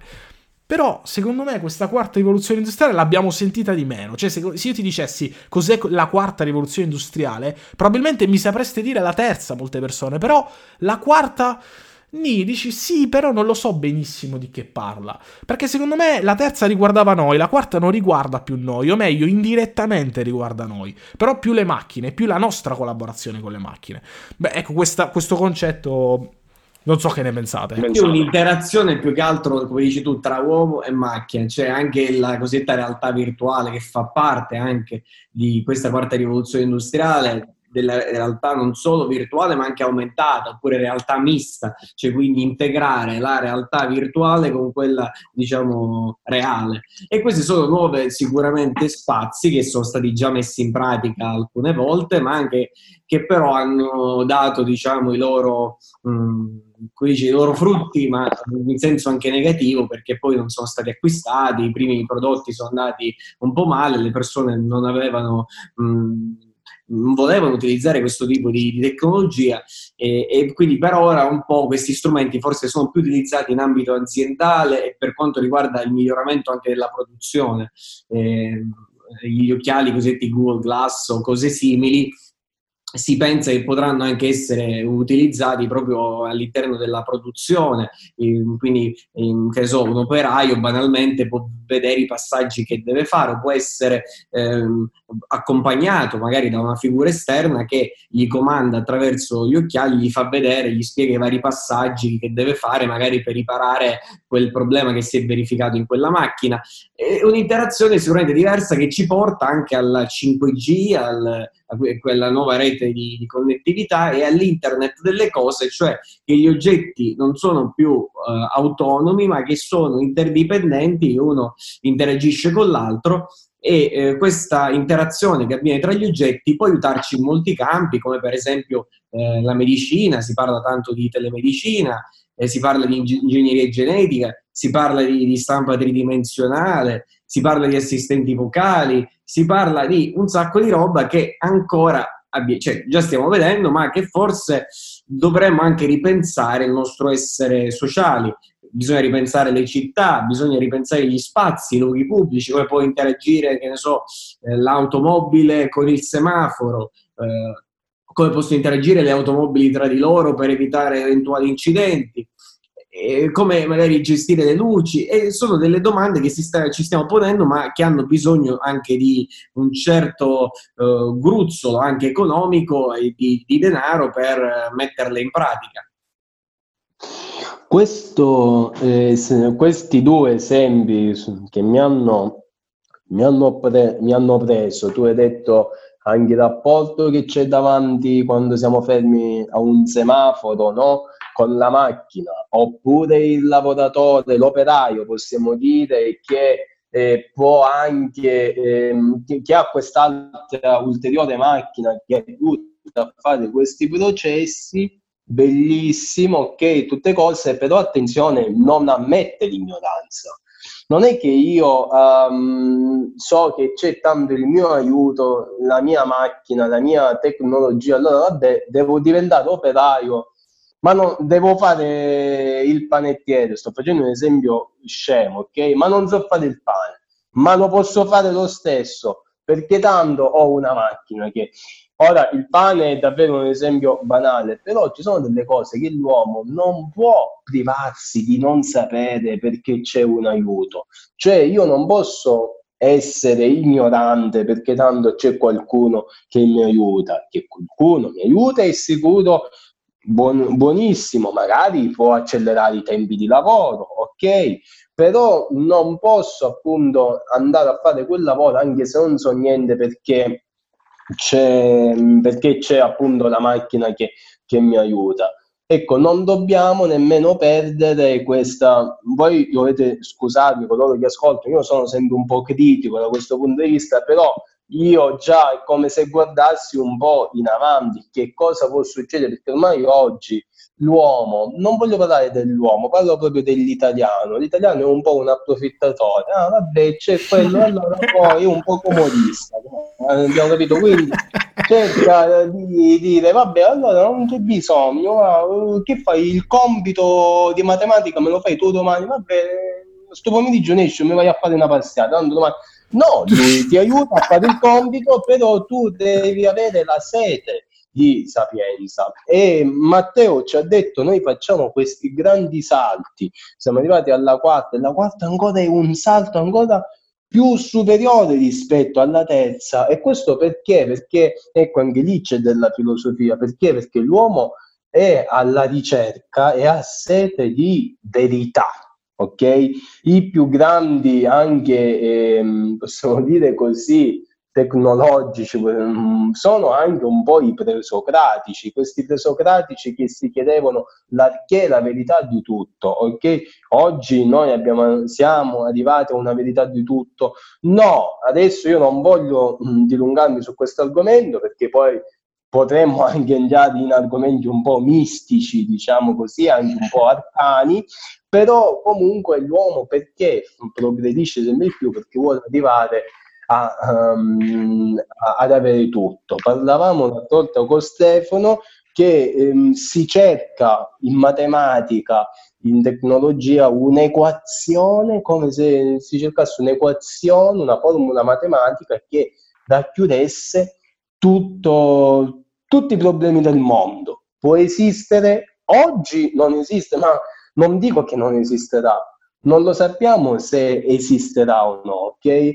Bisogna vedere, racchiudere la verità di tutto, la lettera. Di questo, oggi... c'è l'intervento di Paolo Bonolis che tu hai fatto al TED, un talk, che proprio riprende questi passaggi che tu stai descrivendo e dice se possiamo, eh, la sua supposizione è questa, dice noi possiamo interrogare, chiedere a una macchina se esiste Dio oppure non esiste, ci arriveremo, arriveremo a quel risultato. Lui fa un bel discorso che io consiglio di vedere, non voglio dire, non voglio aggiungere nulla, perché secondo me vale la pena ascoltarlo, lo metteremo anche in descrizione magari per approfondire, per chi volesse approfondire.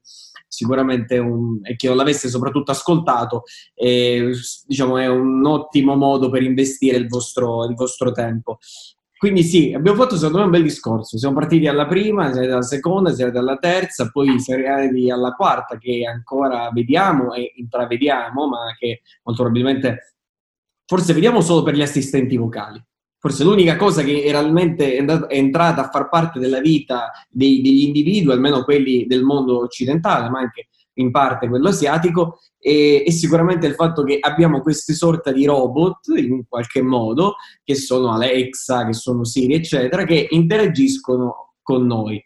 Ehm, però, ecco, la domanda che secondo me sarebbe interessante, Matteo, vorrei anche Francesco, secondo me questi assistenti vocali, quando si perfezioneranno e diventeranno sempre più capaci di rispondere anche a delle domande più, più complesse, più articolate, potranno sostituirsi a un rapporto di amicizia o a um, una relazione magari tra loro, cioè tra, tra, la macchina in qualche modo, quindi l'assistente vocale e la persona che che l'acquista?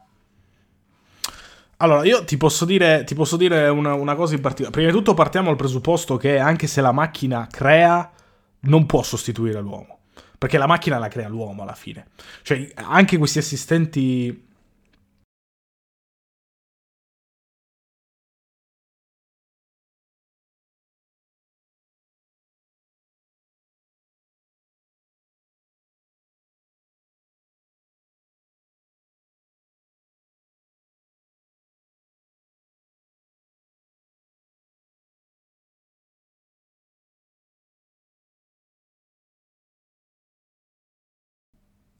Questo è vero, però non sono neanche d'accordo con chi, per esempio, ipotizza una sorta di io robot, non so se avete visto il film, dove sostanzialmente l'uomo crea il robot e poi il robot lo scavalca.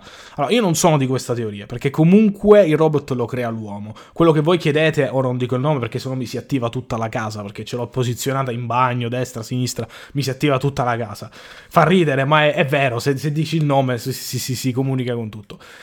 Però quello che eh, noi creiamo, programmiamo sostanzialmente a queste macchine, lo fa un uomo. Cioè è l'uomo stesso a dare questa, questa impronta. Quindi, prima di tutto, secondo me bisogna anche un po' escludere la cosa del si sostituirà l'uomo. No, l'uomo non, non verrà sostituito, perché l'uomo si evolverà. E se l'uomo si evolverà, anche la macchina si dovrà evolvere e dovrà andare, secondo me, pari passo, parallelamente all'uomo. Però, Però c'è un aspetto, riguarda... secondo me, interessante che forse Francesco aveva anticipato, comunque ne avevamo parlato con lui, forse in separata sede, del fatto che effettivamente eh, ci stiamo forse un po' come si può dire, non riesco neanche a trovare forse la formula giusta per chiudere questo, questo pensiero. Forse queste macchine in qualche modo ci stanno, uh, come si può dire, facendo mm, assaporare quel comfort, quella... Sì, è vero, sì, il comfort c'è, però ripeto, il discorso è comunque che non può essere secondo me sostituito l'uomo. Nel senso non che impariamo, che la nostra conoscenza in qualche modo è anche illusoria, non conosciamo noi direttamente tutte le cose, le conosciamo solo attraverso le persone che producono quelle, quelle determinate cose e quindi è un po' un'illusione che abbiamo della conoscenza perché io non so bene come è fatto il mio computer, non so bene come è fatto questo microfono.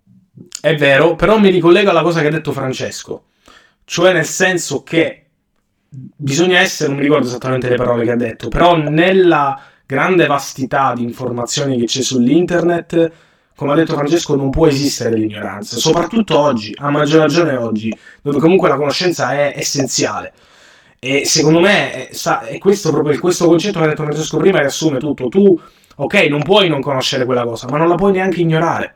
Tu non puoi non conoscere come è fatto il computer, ma non puoi ignorare come si utilizza, perché sennò resti fuori dalla società. Quindi poi per l'altra domanda che avevi detto era quella appunto del può eh, un assistente vocale andare oltre e diventare un amico dell'uomo? Non lo so, cioè secondo me dipende, dipende da che concezione hai di un amico. Cioè se la tua concezione di amico è fare delle domande, fare passare del tempo, allora va bene, ma se la tua concezione di amico è fare una discussione come la stiamo facendo noi, andare oltre quello che è l'ordinario, allora quello non è, non, non potrà mai, mai arrivare a quei livelli, neanche tra cent'anni, perché quell'intelligenza umana, quel discorso che puoi fare, lo puoi impostare come vuoi, ma la macchina non ha una razionalità, quindi se tu quel discorso non gliel'hai dato, non lo potrà mai fare. Questo discorso che stiamo facendo noi, non lo potrà mai fare perché esistono così tante variabili in un discorso del genere da un'ora e mezza che una macchina non può conoscere e non conoscerà mai, anche con tutto il machine learning che c'è dietro, anche se gli fornisci tutti i dati di questo mondo, non può cambiare. Quindi la risposta è dipende da che amico vuoi avere. Se vuoi avere un amico facile, cioè che tempo fa oggi, come, come va, la giornata, giornata cosa, cosa, posso fare, fare? Giochiamo, giochiamo, a palla, palla insieme. insieme, ci può stare, ma è la, l'azione fisica, ma l'azione razionale non ci sarà mai.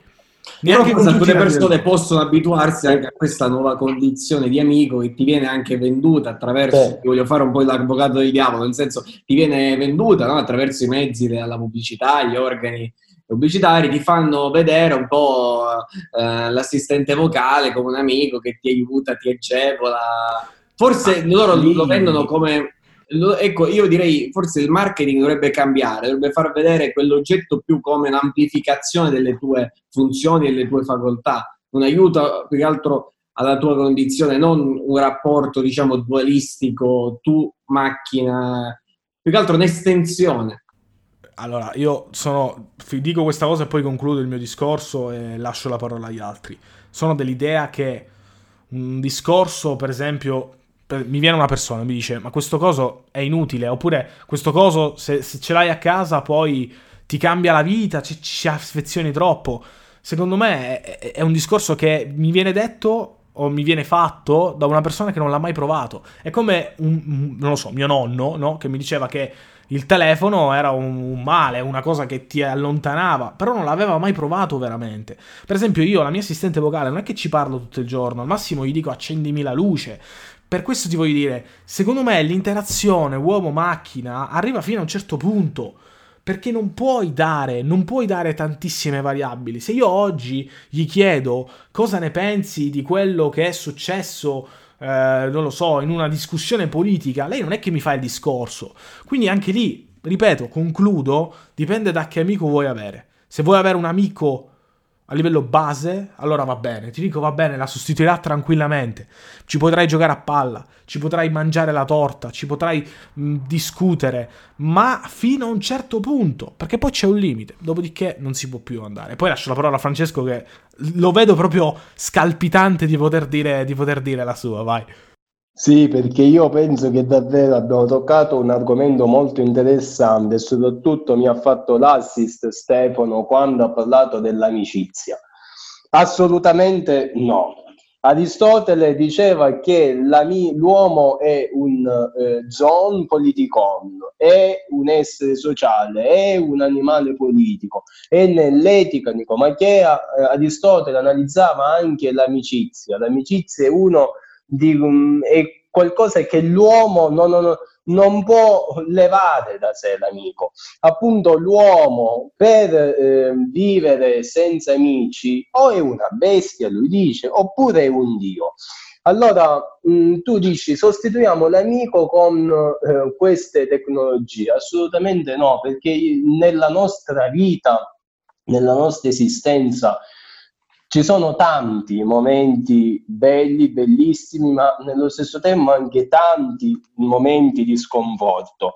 Apro e chiudo subito la parentesi perché non voglio toccare temi che non c'entrano. Lo stesso Schopenhauer ci diceva che la nostra vita è questo pendolo che oscilla fra dolore e noia ed è appunto in questo dolore che noi abbiamo bisogno dell'amico, che noi abbiamo bisogno dell'amicizia e l'amico è un qualcosa amico si dice dal greco, si dice filos e filos significa anche amare e l'amico è colui anche che ama, è colui che desidera e c'è questo rapporto d'amore. Non voglio parlare dell'amore, ok? Ma l'amore noi tutti ci amiamo, ok? Amici, fidanzati, familiari, poi abbiamo diverse sfaccettature d'amore, ma quello che voglio dire appunto è un sentimento che l'uomo non può avere con una macchina, l'uomo non può desiderare una macchina, se perlomeno adesso lo desidera, vuole il progresso, vuole la tecnologia, ma arriverà un momento che l'uomo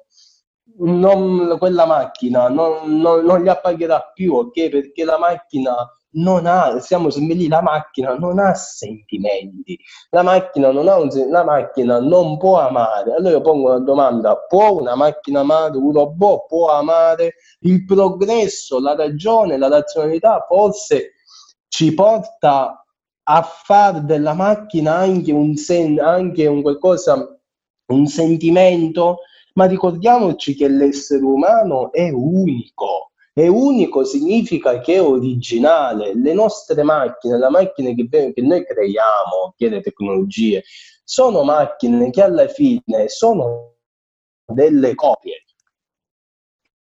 Purtroppo, finisco con questa frase e poi lascio la parola a voi, purtroppo l'uomo se continua così è nato originale, ma non può, rischia, rischia, è nato originale unico, ma rischia di morire copia, copia perché diventa uguale con gli altri, copia perché diventa uguale. Effettivamente il discorso che faceva, e torniamo qui direi chiudiamo il cerchio, il discorso che tu facevi all'inizio di Jean-Jacques Rousseau, che è uno dei filosofi dell'illuminismo che si discosta un po' e forse tocca alcuni sentimenti romantici, dove nella sua opera Discorso sulle scienze e sulle arti e gli veniva chiesta questa domanda da parte dell'Accademia di Digione, una sorta di università, gli chiedeva se queste scienze e arti avessero contribuito al miglioramento, al progresso, oppure eh, avessero corrotto eh, appunto in generale gli animi, in generale la società. Lui la sua risposta è questa, cioè che so, eh, lui non esclude, attenzione, le scienze e le arti sono per lui anche positive, però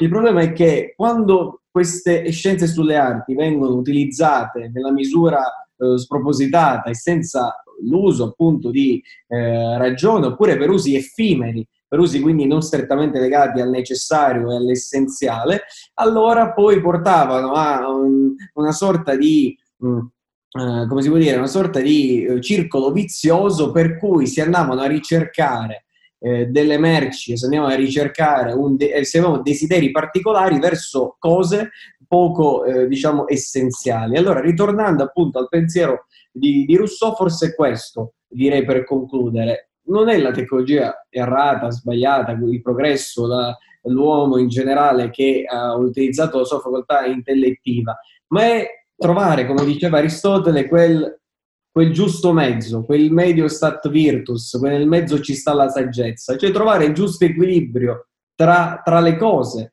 perché senza eccedere ovviamente, senza andare verso cose futili, ad esempio Montesquieu nel Settecento scrisse le lettere persiane, una bellissima opera di alcuni, eh, lui immagina che alcuni persiani si recano nel Settecento in Francia per vedere la situazione che sta accadendo. E ne rimangono estrefatti, estrefatti perché non capiscono eh, vedono, si vedono accerchiati da persone con trucchi, cose particolari, con cose effimere, con cose che non sono legate a, appunto, a beni di prima necessità e vede la decadenza di una società che poi verrà effettivamente distrutta e verrà spazzata via dalle rivoluzioni, dalle rivoluzione francese, che si eh, adagia sugli allori e che, non, eh, che usa insomma questa ricchezza eh, così, eh, senza, verso usi improduttivi e soprattutto verso ehm, questa, questa, sorta di detenzione, no? di detenere questi, eh, questi diciamo, eh, gioielli e queste, eh, queste cose insomma, ricercate senza però trovare poi eh, un concreto utilizzo. Quindi torniamo al discorso mh, mm, di, di prima. Cerchiamo un equilibrio eh, tra le cose eh, cerchiamo di unire anche la, la, componente etica che va sicuramente messa, eh, però legandole anche all'aspetto umano che no, non può mai eh, essere escluso totalmente. Quindi la componente sicuramente individuale è anche fondamentale.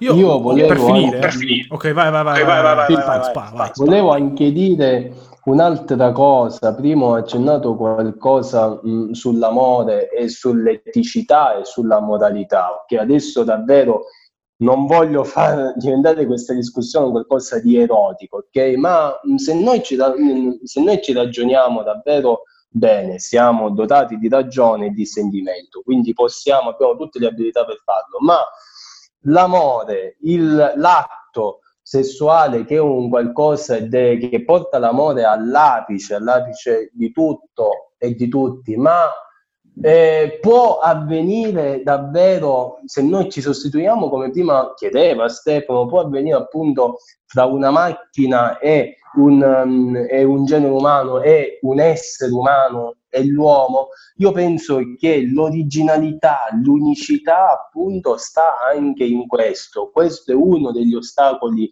difficili io penso che se, se, la, se, il progresso, se la tecnologia vuole prendere sempre più piede, uno degli, eh, degli ostacoli difficilissimi da superare. E penso e spero nello stesso momento che se davvero questo progresso, questa tecnologia, questo è solo l'alba di quella che sarà un giorno, spero che verrà ostacolata davvero da questo uno dei più grandi, se non l'unico sentimento dell'uomo che è appunto l'amore. Questo amore, questo sentimento che non può nascere per una macchina, che non può essere fra una macchina e un uomo, perché se no finirebbe appunto, finisce appunto l'unicità che ha l'uomo. Sono d'accordo, sono d'accordo. E poi, secondo me, comunque, io, io, non ci vedo molti aspetti, cioè ci sono gli aspetti negativi, ok, di questa quarta, di questa terza rivoluzione industriale. Però comunque gli aspetti positivi ce ne sono, ce ne sono davvero tanti. Poi, Poi aspetti, aspetti positivi, comunque, comunque non toccano, toccano secondo, me, anche l'aria, come, come hai detto tu, l'aria appunto... Ma infatti non è una questione di, secondo me, tanto di aspetti positivi o negativi, perché sono effettivamente quel libro che citavo ormai più quasi un'oretta fa, il libro si chiama Factfulness, dove vi consiglio, appunto, ribadisco, ancora, è molto utile, i progressi ci sono stati, cioè, c'è stato un progresso evidente anche statistico, scientifico, si può rilevare, nel, fai benissimo i calcoli delle aspettative di vita che c'erano eh, 100-200 anni fa e, e ma anche a, culturale, anche a livello culturale, ma anche a livello culturale l'istruzione sicuramente è stata aumentata, prima era riservata a pochissime persone, adesso tutti possono accedere anche facilmente alle università, ci sono le borse di studio, eccetera. Quindi sì, effettivamente le condizioni di vita in generale sono notevolmente migliorate, anche per un accesso ai beni, una, anche a livello sanitario, a parte quello che ci stiamo trovando oggi, che è una cosa abbastanza eh, particolare, però in generale le condizioni anche igienico-sanitarie che hanno permesso, per esempio, al, uh, so, al, al, al, batterio della peste di diffondersi, fortunatamente non, non, abbiamo più quel tipo di problema, perché la tecnologia aumenta e ci sono delle innovazioni che ci permettono di, di, di evitare, di migliorare anche alcune cose. Quindi eh, io direi c'è questo dualismo, ma io credo che la componente individuale in questo caso è fondamentale, perché il progresso c'è, ed è giusto che ci sia, ogni, ogni, volta scopriamo delle cose miglioriamo le nostre conoscenze tramite un processo di falsificazione, direbbe Popper, cioè eh, la nostra teoria scientifica viene confutata, viene smontata, ne troviamo una che è migliore e più precisa rispetto alle altre. Questo è quello che ha fatto Einstein, è quello che hanno fatto poi Planck, eh, formulando appunto la meccanica quantistica, la gravità quantistica, la relatività generale, eccetera. Quindi è questo un continuo miglioramento, che poi è quello che l'uomo sa fare forse meglio di tutti, alla continua ricerca di una, una verità. Se c'è questa verità, forse sono più verità, una realtà frammentata, diremmo, divisa, e, e, però c'è la componente individuale che secondo me in questo caso è essenziale, quindi una giusta istruzione, una giusta educazione del fanciullo porterebbe a un uso consapevole della tecnologia e quindi a trovare il giusto mezzo tra mh, l'uso eh, diciamo ritenuto giusto e l'uso diciamo ritenuto eh, sbagliato senza eccedere e senza magari pensare di, eh, di creare di, o di, fare determinate cose anche eh, poco etiche, poco condivise, diciamo, da, dai valori della società. L'aspetto um, della tecnologia, aspetti negativi, possiamo dire subito che, ehm, che adesso voi pensate che io sia contraddittorio, che non ce n'è, ce ne sono in base, in base alla non quantità ma alla qualità che l'uomo fa, come lo usa, appunto, come diceva Matteo, all'abuso di, di, di, questa tecnologia. Marx parlava di alienazione religiosa, l'abbiamo visto, alienazione del lavoratore. Oggi, se noi non cambiamo un poco, un poco non è che dobbiamo adesso morire con la tecnologia, dobbiamo un poco cambiare le nostre modalità, la nostra esistenza se non la cambiamo io allora sono costretto a pensare, a parlare di una società che si aliena tecnologicamente, allora parlerei di alienazione tecnologica. Sì, in quel senso poi... di società assistita, quello che diceva anche Galimberti in un articolo qualche giorno fa che ha scritto, cioè siamo una società effettivamente assistita con tutti i comfort del caso, e... però io non so se sia una cosa negativa o positiva, secondo me è, è positiva per certi aspetti, però come ho detto prima, forse il fanciullo, questo si può fare solo nelle fasi iniziali, direbbe Rousseau, come ha scritto no, nell'Emilio, in questa opera pedagogica che poi è stata anche ripresa da Montessori, dai grandi pedagogisti, è quello di educare magari il fanciullo verso al giusto mezzo, all'utilizzo senza abusare di, di, quella, di quella, cosa, ma trattandola anche con un minimo di etica, con un minimo di responsabilità eh, verso anche la collettività. Quindi io direi che la, e il progresso forse non si può arrestare, ormai è una strada che abbiamo preso e che forse non, da cui non possiamo più tornare indietro, però possiamo sicuramente educare i nuovi fanciulli a una ricerca di quelle virtù, delle virtù greche, romane, la magnanimità, il coraggio, la saggezza, che io eh, onestamente in questo secolo, in questo periodo non sento minimamente nominare. Quindi una ripresa di quelli fondamenti e quei valori eh, delle virtù, della virtù intesa in senso romano e greco, eh, potrebbe sicuramente aiutare a, a, a bilanciare quelli che sono gli abusi e quelli che sono invece il corretto utilizzo di una determinata eh, tecnologia. Quindi è strettamente legato all'individuo. Non ci sono ormai più teorie generali che dicono come funziona il mondo, ma ogni singolo individuo fa le sue scelte. Questa è la cosa. Però devi educarlo quell'individuo, perché se non educhi quell'individuo, molto probabilmente farà delle scelte influenzato anche dalla propaganda pubblicitaria che vedrà magari trasmessa nei vari, nei vari, nelle varie parti e quindi verrà influenzato e non riuscirà più a ragionare, più a distinguere quale sia il giusto mezzo e quale sia eh, l'interpretazione, diciamo, più fedele possibile della realtà questa educazione non può, e quindi l'educazione alla tecnologia, oseremo dire, non può che avvenire in una delle istituzioni che già Aristotele ne parlava, se non appunto nella famiglia. Ora nessun, sicuramente non ci saranno forse persone adulte e genitori che ci stanno ascoltando, però appunto l'educazione deve essere all'interno della famiglia, perché la famiglia è quel um, nido, oseremo dire appunto dire così, no? quel nido dove eh, il bambino inizia ad approcciarsi, inizia ad amare, inizia a vedere, ok? Ed è proprio nei primi anni, attimi di vita. Vedete che un bambino dai 2 ai 6 ai 7 anni, ok? Massimo fino ai 10 anni, fa un'evoluzione assurda, ok? Apprende in una maniera straordinaria. Non a caso che adesso in questi ultimi anni nel, nell'asilo si stanno anche iniziando a studiare non solo l'italiano ma anche lo spagnolo, l'inglese, il francese perché il bambino ha quell'abilità di apprendere più cose contemporaneamente, ok? Quindi siano eh, un, un, invito anche che faccio ai genitori, questi genitori che siano appunto, tra virgolette, filosofi del, eh, del bambino e che lo conducano sulla,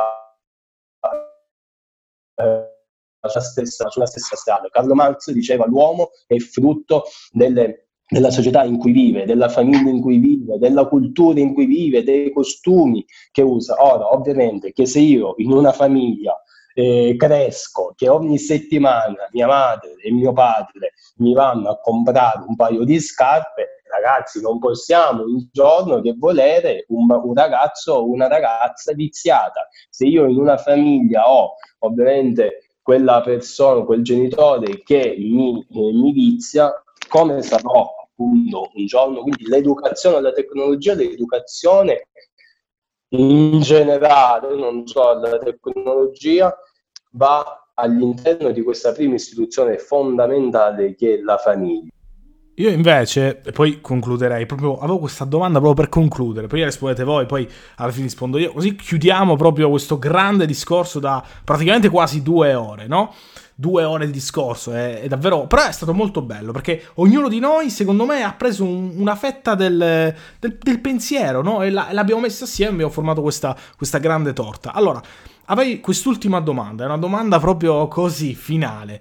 Abbiamo trattato di questi quattro grandi rivoluzioni, ma secondo voi, cioè se voi doveste scegliere, qual è secondo voi quella rivoluzione tra queste quattro che più vi appartiene, che più vedete, più ehm, diciamo tralasciando le innovazioni o quello che è, ma proprio quello che voi pensate che sia stato eh, non lo so, non so come spiegarlo, però quello che veramente voi leggete dite, cavolo, io vorrei, vorrei veramente sentire quella rivoluzione industriale. Boh, è una domanda proprio per finire, per racchiudere tutte queste, queste quattro. Poi risponderò dopo alla fine, così chiudiamo, chiudiamo tutto.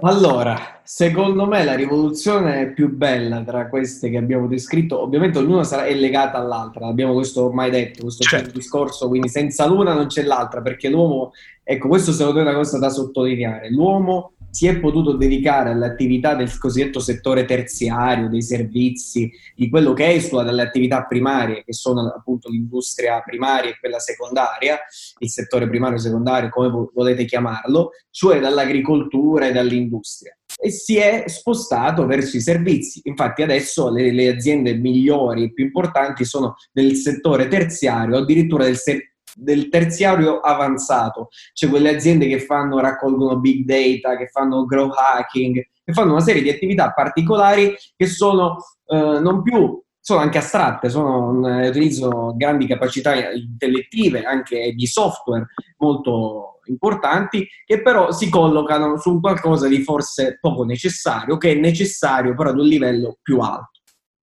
Quindi è importante fare questa distinzione di scala. Quindi prima l'uomo riesce a sostenersi, a sostentarsi, riesce quindi ad avere soprattutto la quantità di cibo necessario per vivere.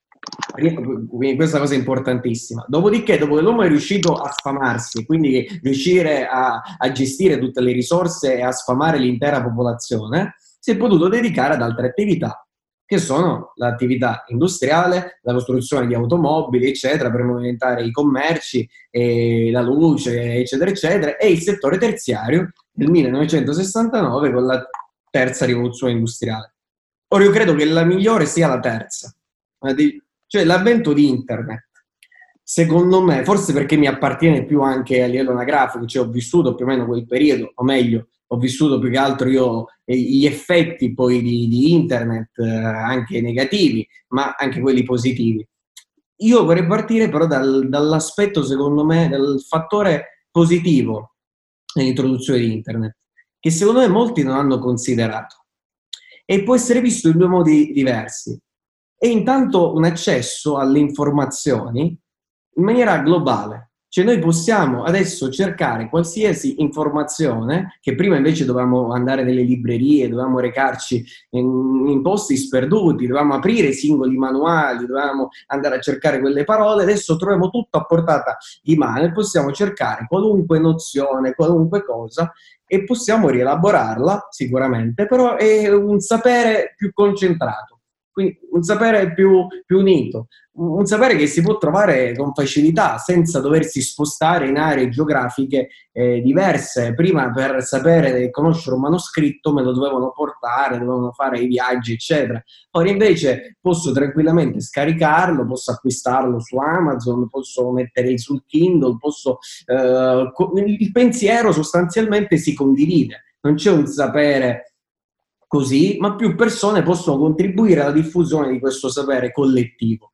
Questa è secondo me una grande opportunità che c'è su internet e che forse ancora non è stata eh, sfruttata a dovere. Eh, certo c'è anche il lato negativo di questa cosa, che lo stava anche anticipando Francesco, ovvero che in qualche modo l'uomo si, mh, mm, si assiste, no? non c'è più quella ricerca intellettiva e, e, e, ha tutte le informazioni disponibili immediatamente e manca quell'attività di ricerca. Questo è anche vero, però attenzione, attenzione, io per cercare un, qualcosa che devo fare devo sempre pensare a quello che devo cercare, quindi in qualche modo secondo me le due cose si bilanciano e, e, quindi in sostanza la rivoluzione, la terza rivoluzione industriale ha messo a disposizione un sapere fatto e costruito dagli uomini nel secolo a disposizione di un pubblico mondiale, in questo modo apprende, capisce, conosce, capisce qual è anche il giusto e quello sbagliato, si fa un proprio pre- pensiero e questo eh, secondo me aiuta e contribuisce a migliorare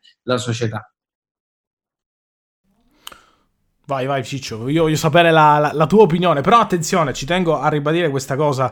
Non c'è una rivoluzione industriale migliore di un'altra. Cioè, ognuno ha portato dei vantaggi, ognuno ha portato dei, degli svantaggi. Quindi, comunque, anche se dovessi preferire la prima, la seconda o la terza, una di queste tre ha dei vantaggi che però nell'altra sono dei, diciamo, degli svantaggi appunto. Quindi tutte e tre comunque circolano tra di loro, girano, poi alla fine dire sarebbe semplice dire scelgo la terza perché è più bella, però in realtà, secondo me, poi non so se Ciccio quale sceglierà, però in realtà è anche carino considerare le altre come dei vantaggi rispetto a quello che c'è nella terza, cioè è come se il 2, il numero 2 sia maggiore del numero 3 è un'assurdità in matematica, però è come se una seconda che è venuta prima, chi l'ha detto che la terza è migliore? Vai, vai. Eh, sì, intanto come ha detto Stefano dice Matteo, è abbastanza difficile scegliere proprio una perché sono un unico corpo, no? Possiamo dire così, un unico corpo. Bene, io eh, forse non, um, io non so aspettare nessuno, però Non a caso io scelgo la terza anche e vi spiego però il perché. Mi unisco alla discussione che diceva Stefano. Abbiamo questi collegamenti, questo internet. Matteo ci parlava prima della globalizzazione evoluta anche eh, grazie a che cosa? Anche a questa terza rivoluzione industriale. Allora mh, io se non so qualcosa oggi me la vado a cercare subito su internet Bene, ed è giusto questo e la trovo subito, ok? E questa avere tutto subito può essere un vantaggio, ma nello stesso tempo anche uno svantaggio. Ma io um, desidero di sapere questa uh, cosa, questa nozione che non so, la trovo su internet, però questo avere tutto subito, che sia appunto, ecco perché scelgo la terza, che sia un impulso per andare avanti, cioè io grazie ad internet mi accorgo di essere, tra virgolette, ignorante su, quello, su materia, su quella cosa, e allora io domani, dopodomani, un'ora dopo, due ore dopo, tre ore dopo, mi vado a fare una ricerca, mi vado a leggere un libro su, quella, mm, su quell'argomento che non so. Bene, sapere tutto subito, ma è un tutto subito che si deve trasformare in voglia di sapere tutto subito, in voglia, in approfondire questo tutto subito che ho. Quindi la tecnologia del, um, appunto della terza rivoluzione industriale ha fatto un grande eh, salto in avanti, questo avvento di internet e questo avvento di internet però che mi deve dare così l'impulso con eh, questo, eh, questo impulso per andare, per ergermi nel ver- nella vera Sofia. Voglio terminare anche eh, io e poi vabbè, magari poi passiamo ai saluti, non parlo più, eh, con una frase di Socrate, il quale diceva che una vita senza ricerca non deve essere, non è degna di essere vissuta. Bella, bella frase, una bella frase. Allora, io onestamente... La terza sì, però non, non lo so. Cioè, a me, a me, affascina moltissimo, per esempio, la quarta. Sarò pazzo, sembrerò un pazzo dicendo queste parole, però quando, per esempio, programmo un qualcosa, a me affascina l'idea di essere un dio che crea un qualcosa che poi possa fare altre cose.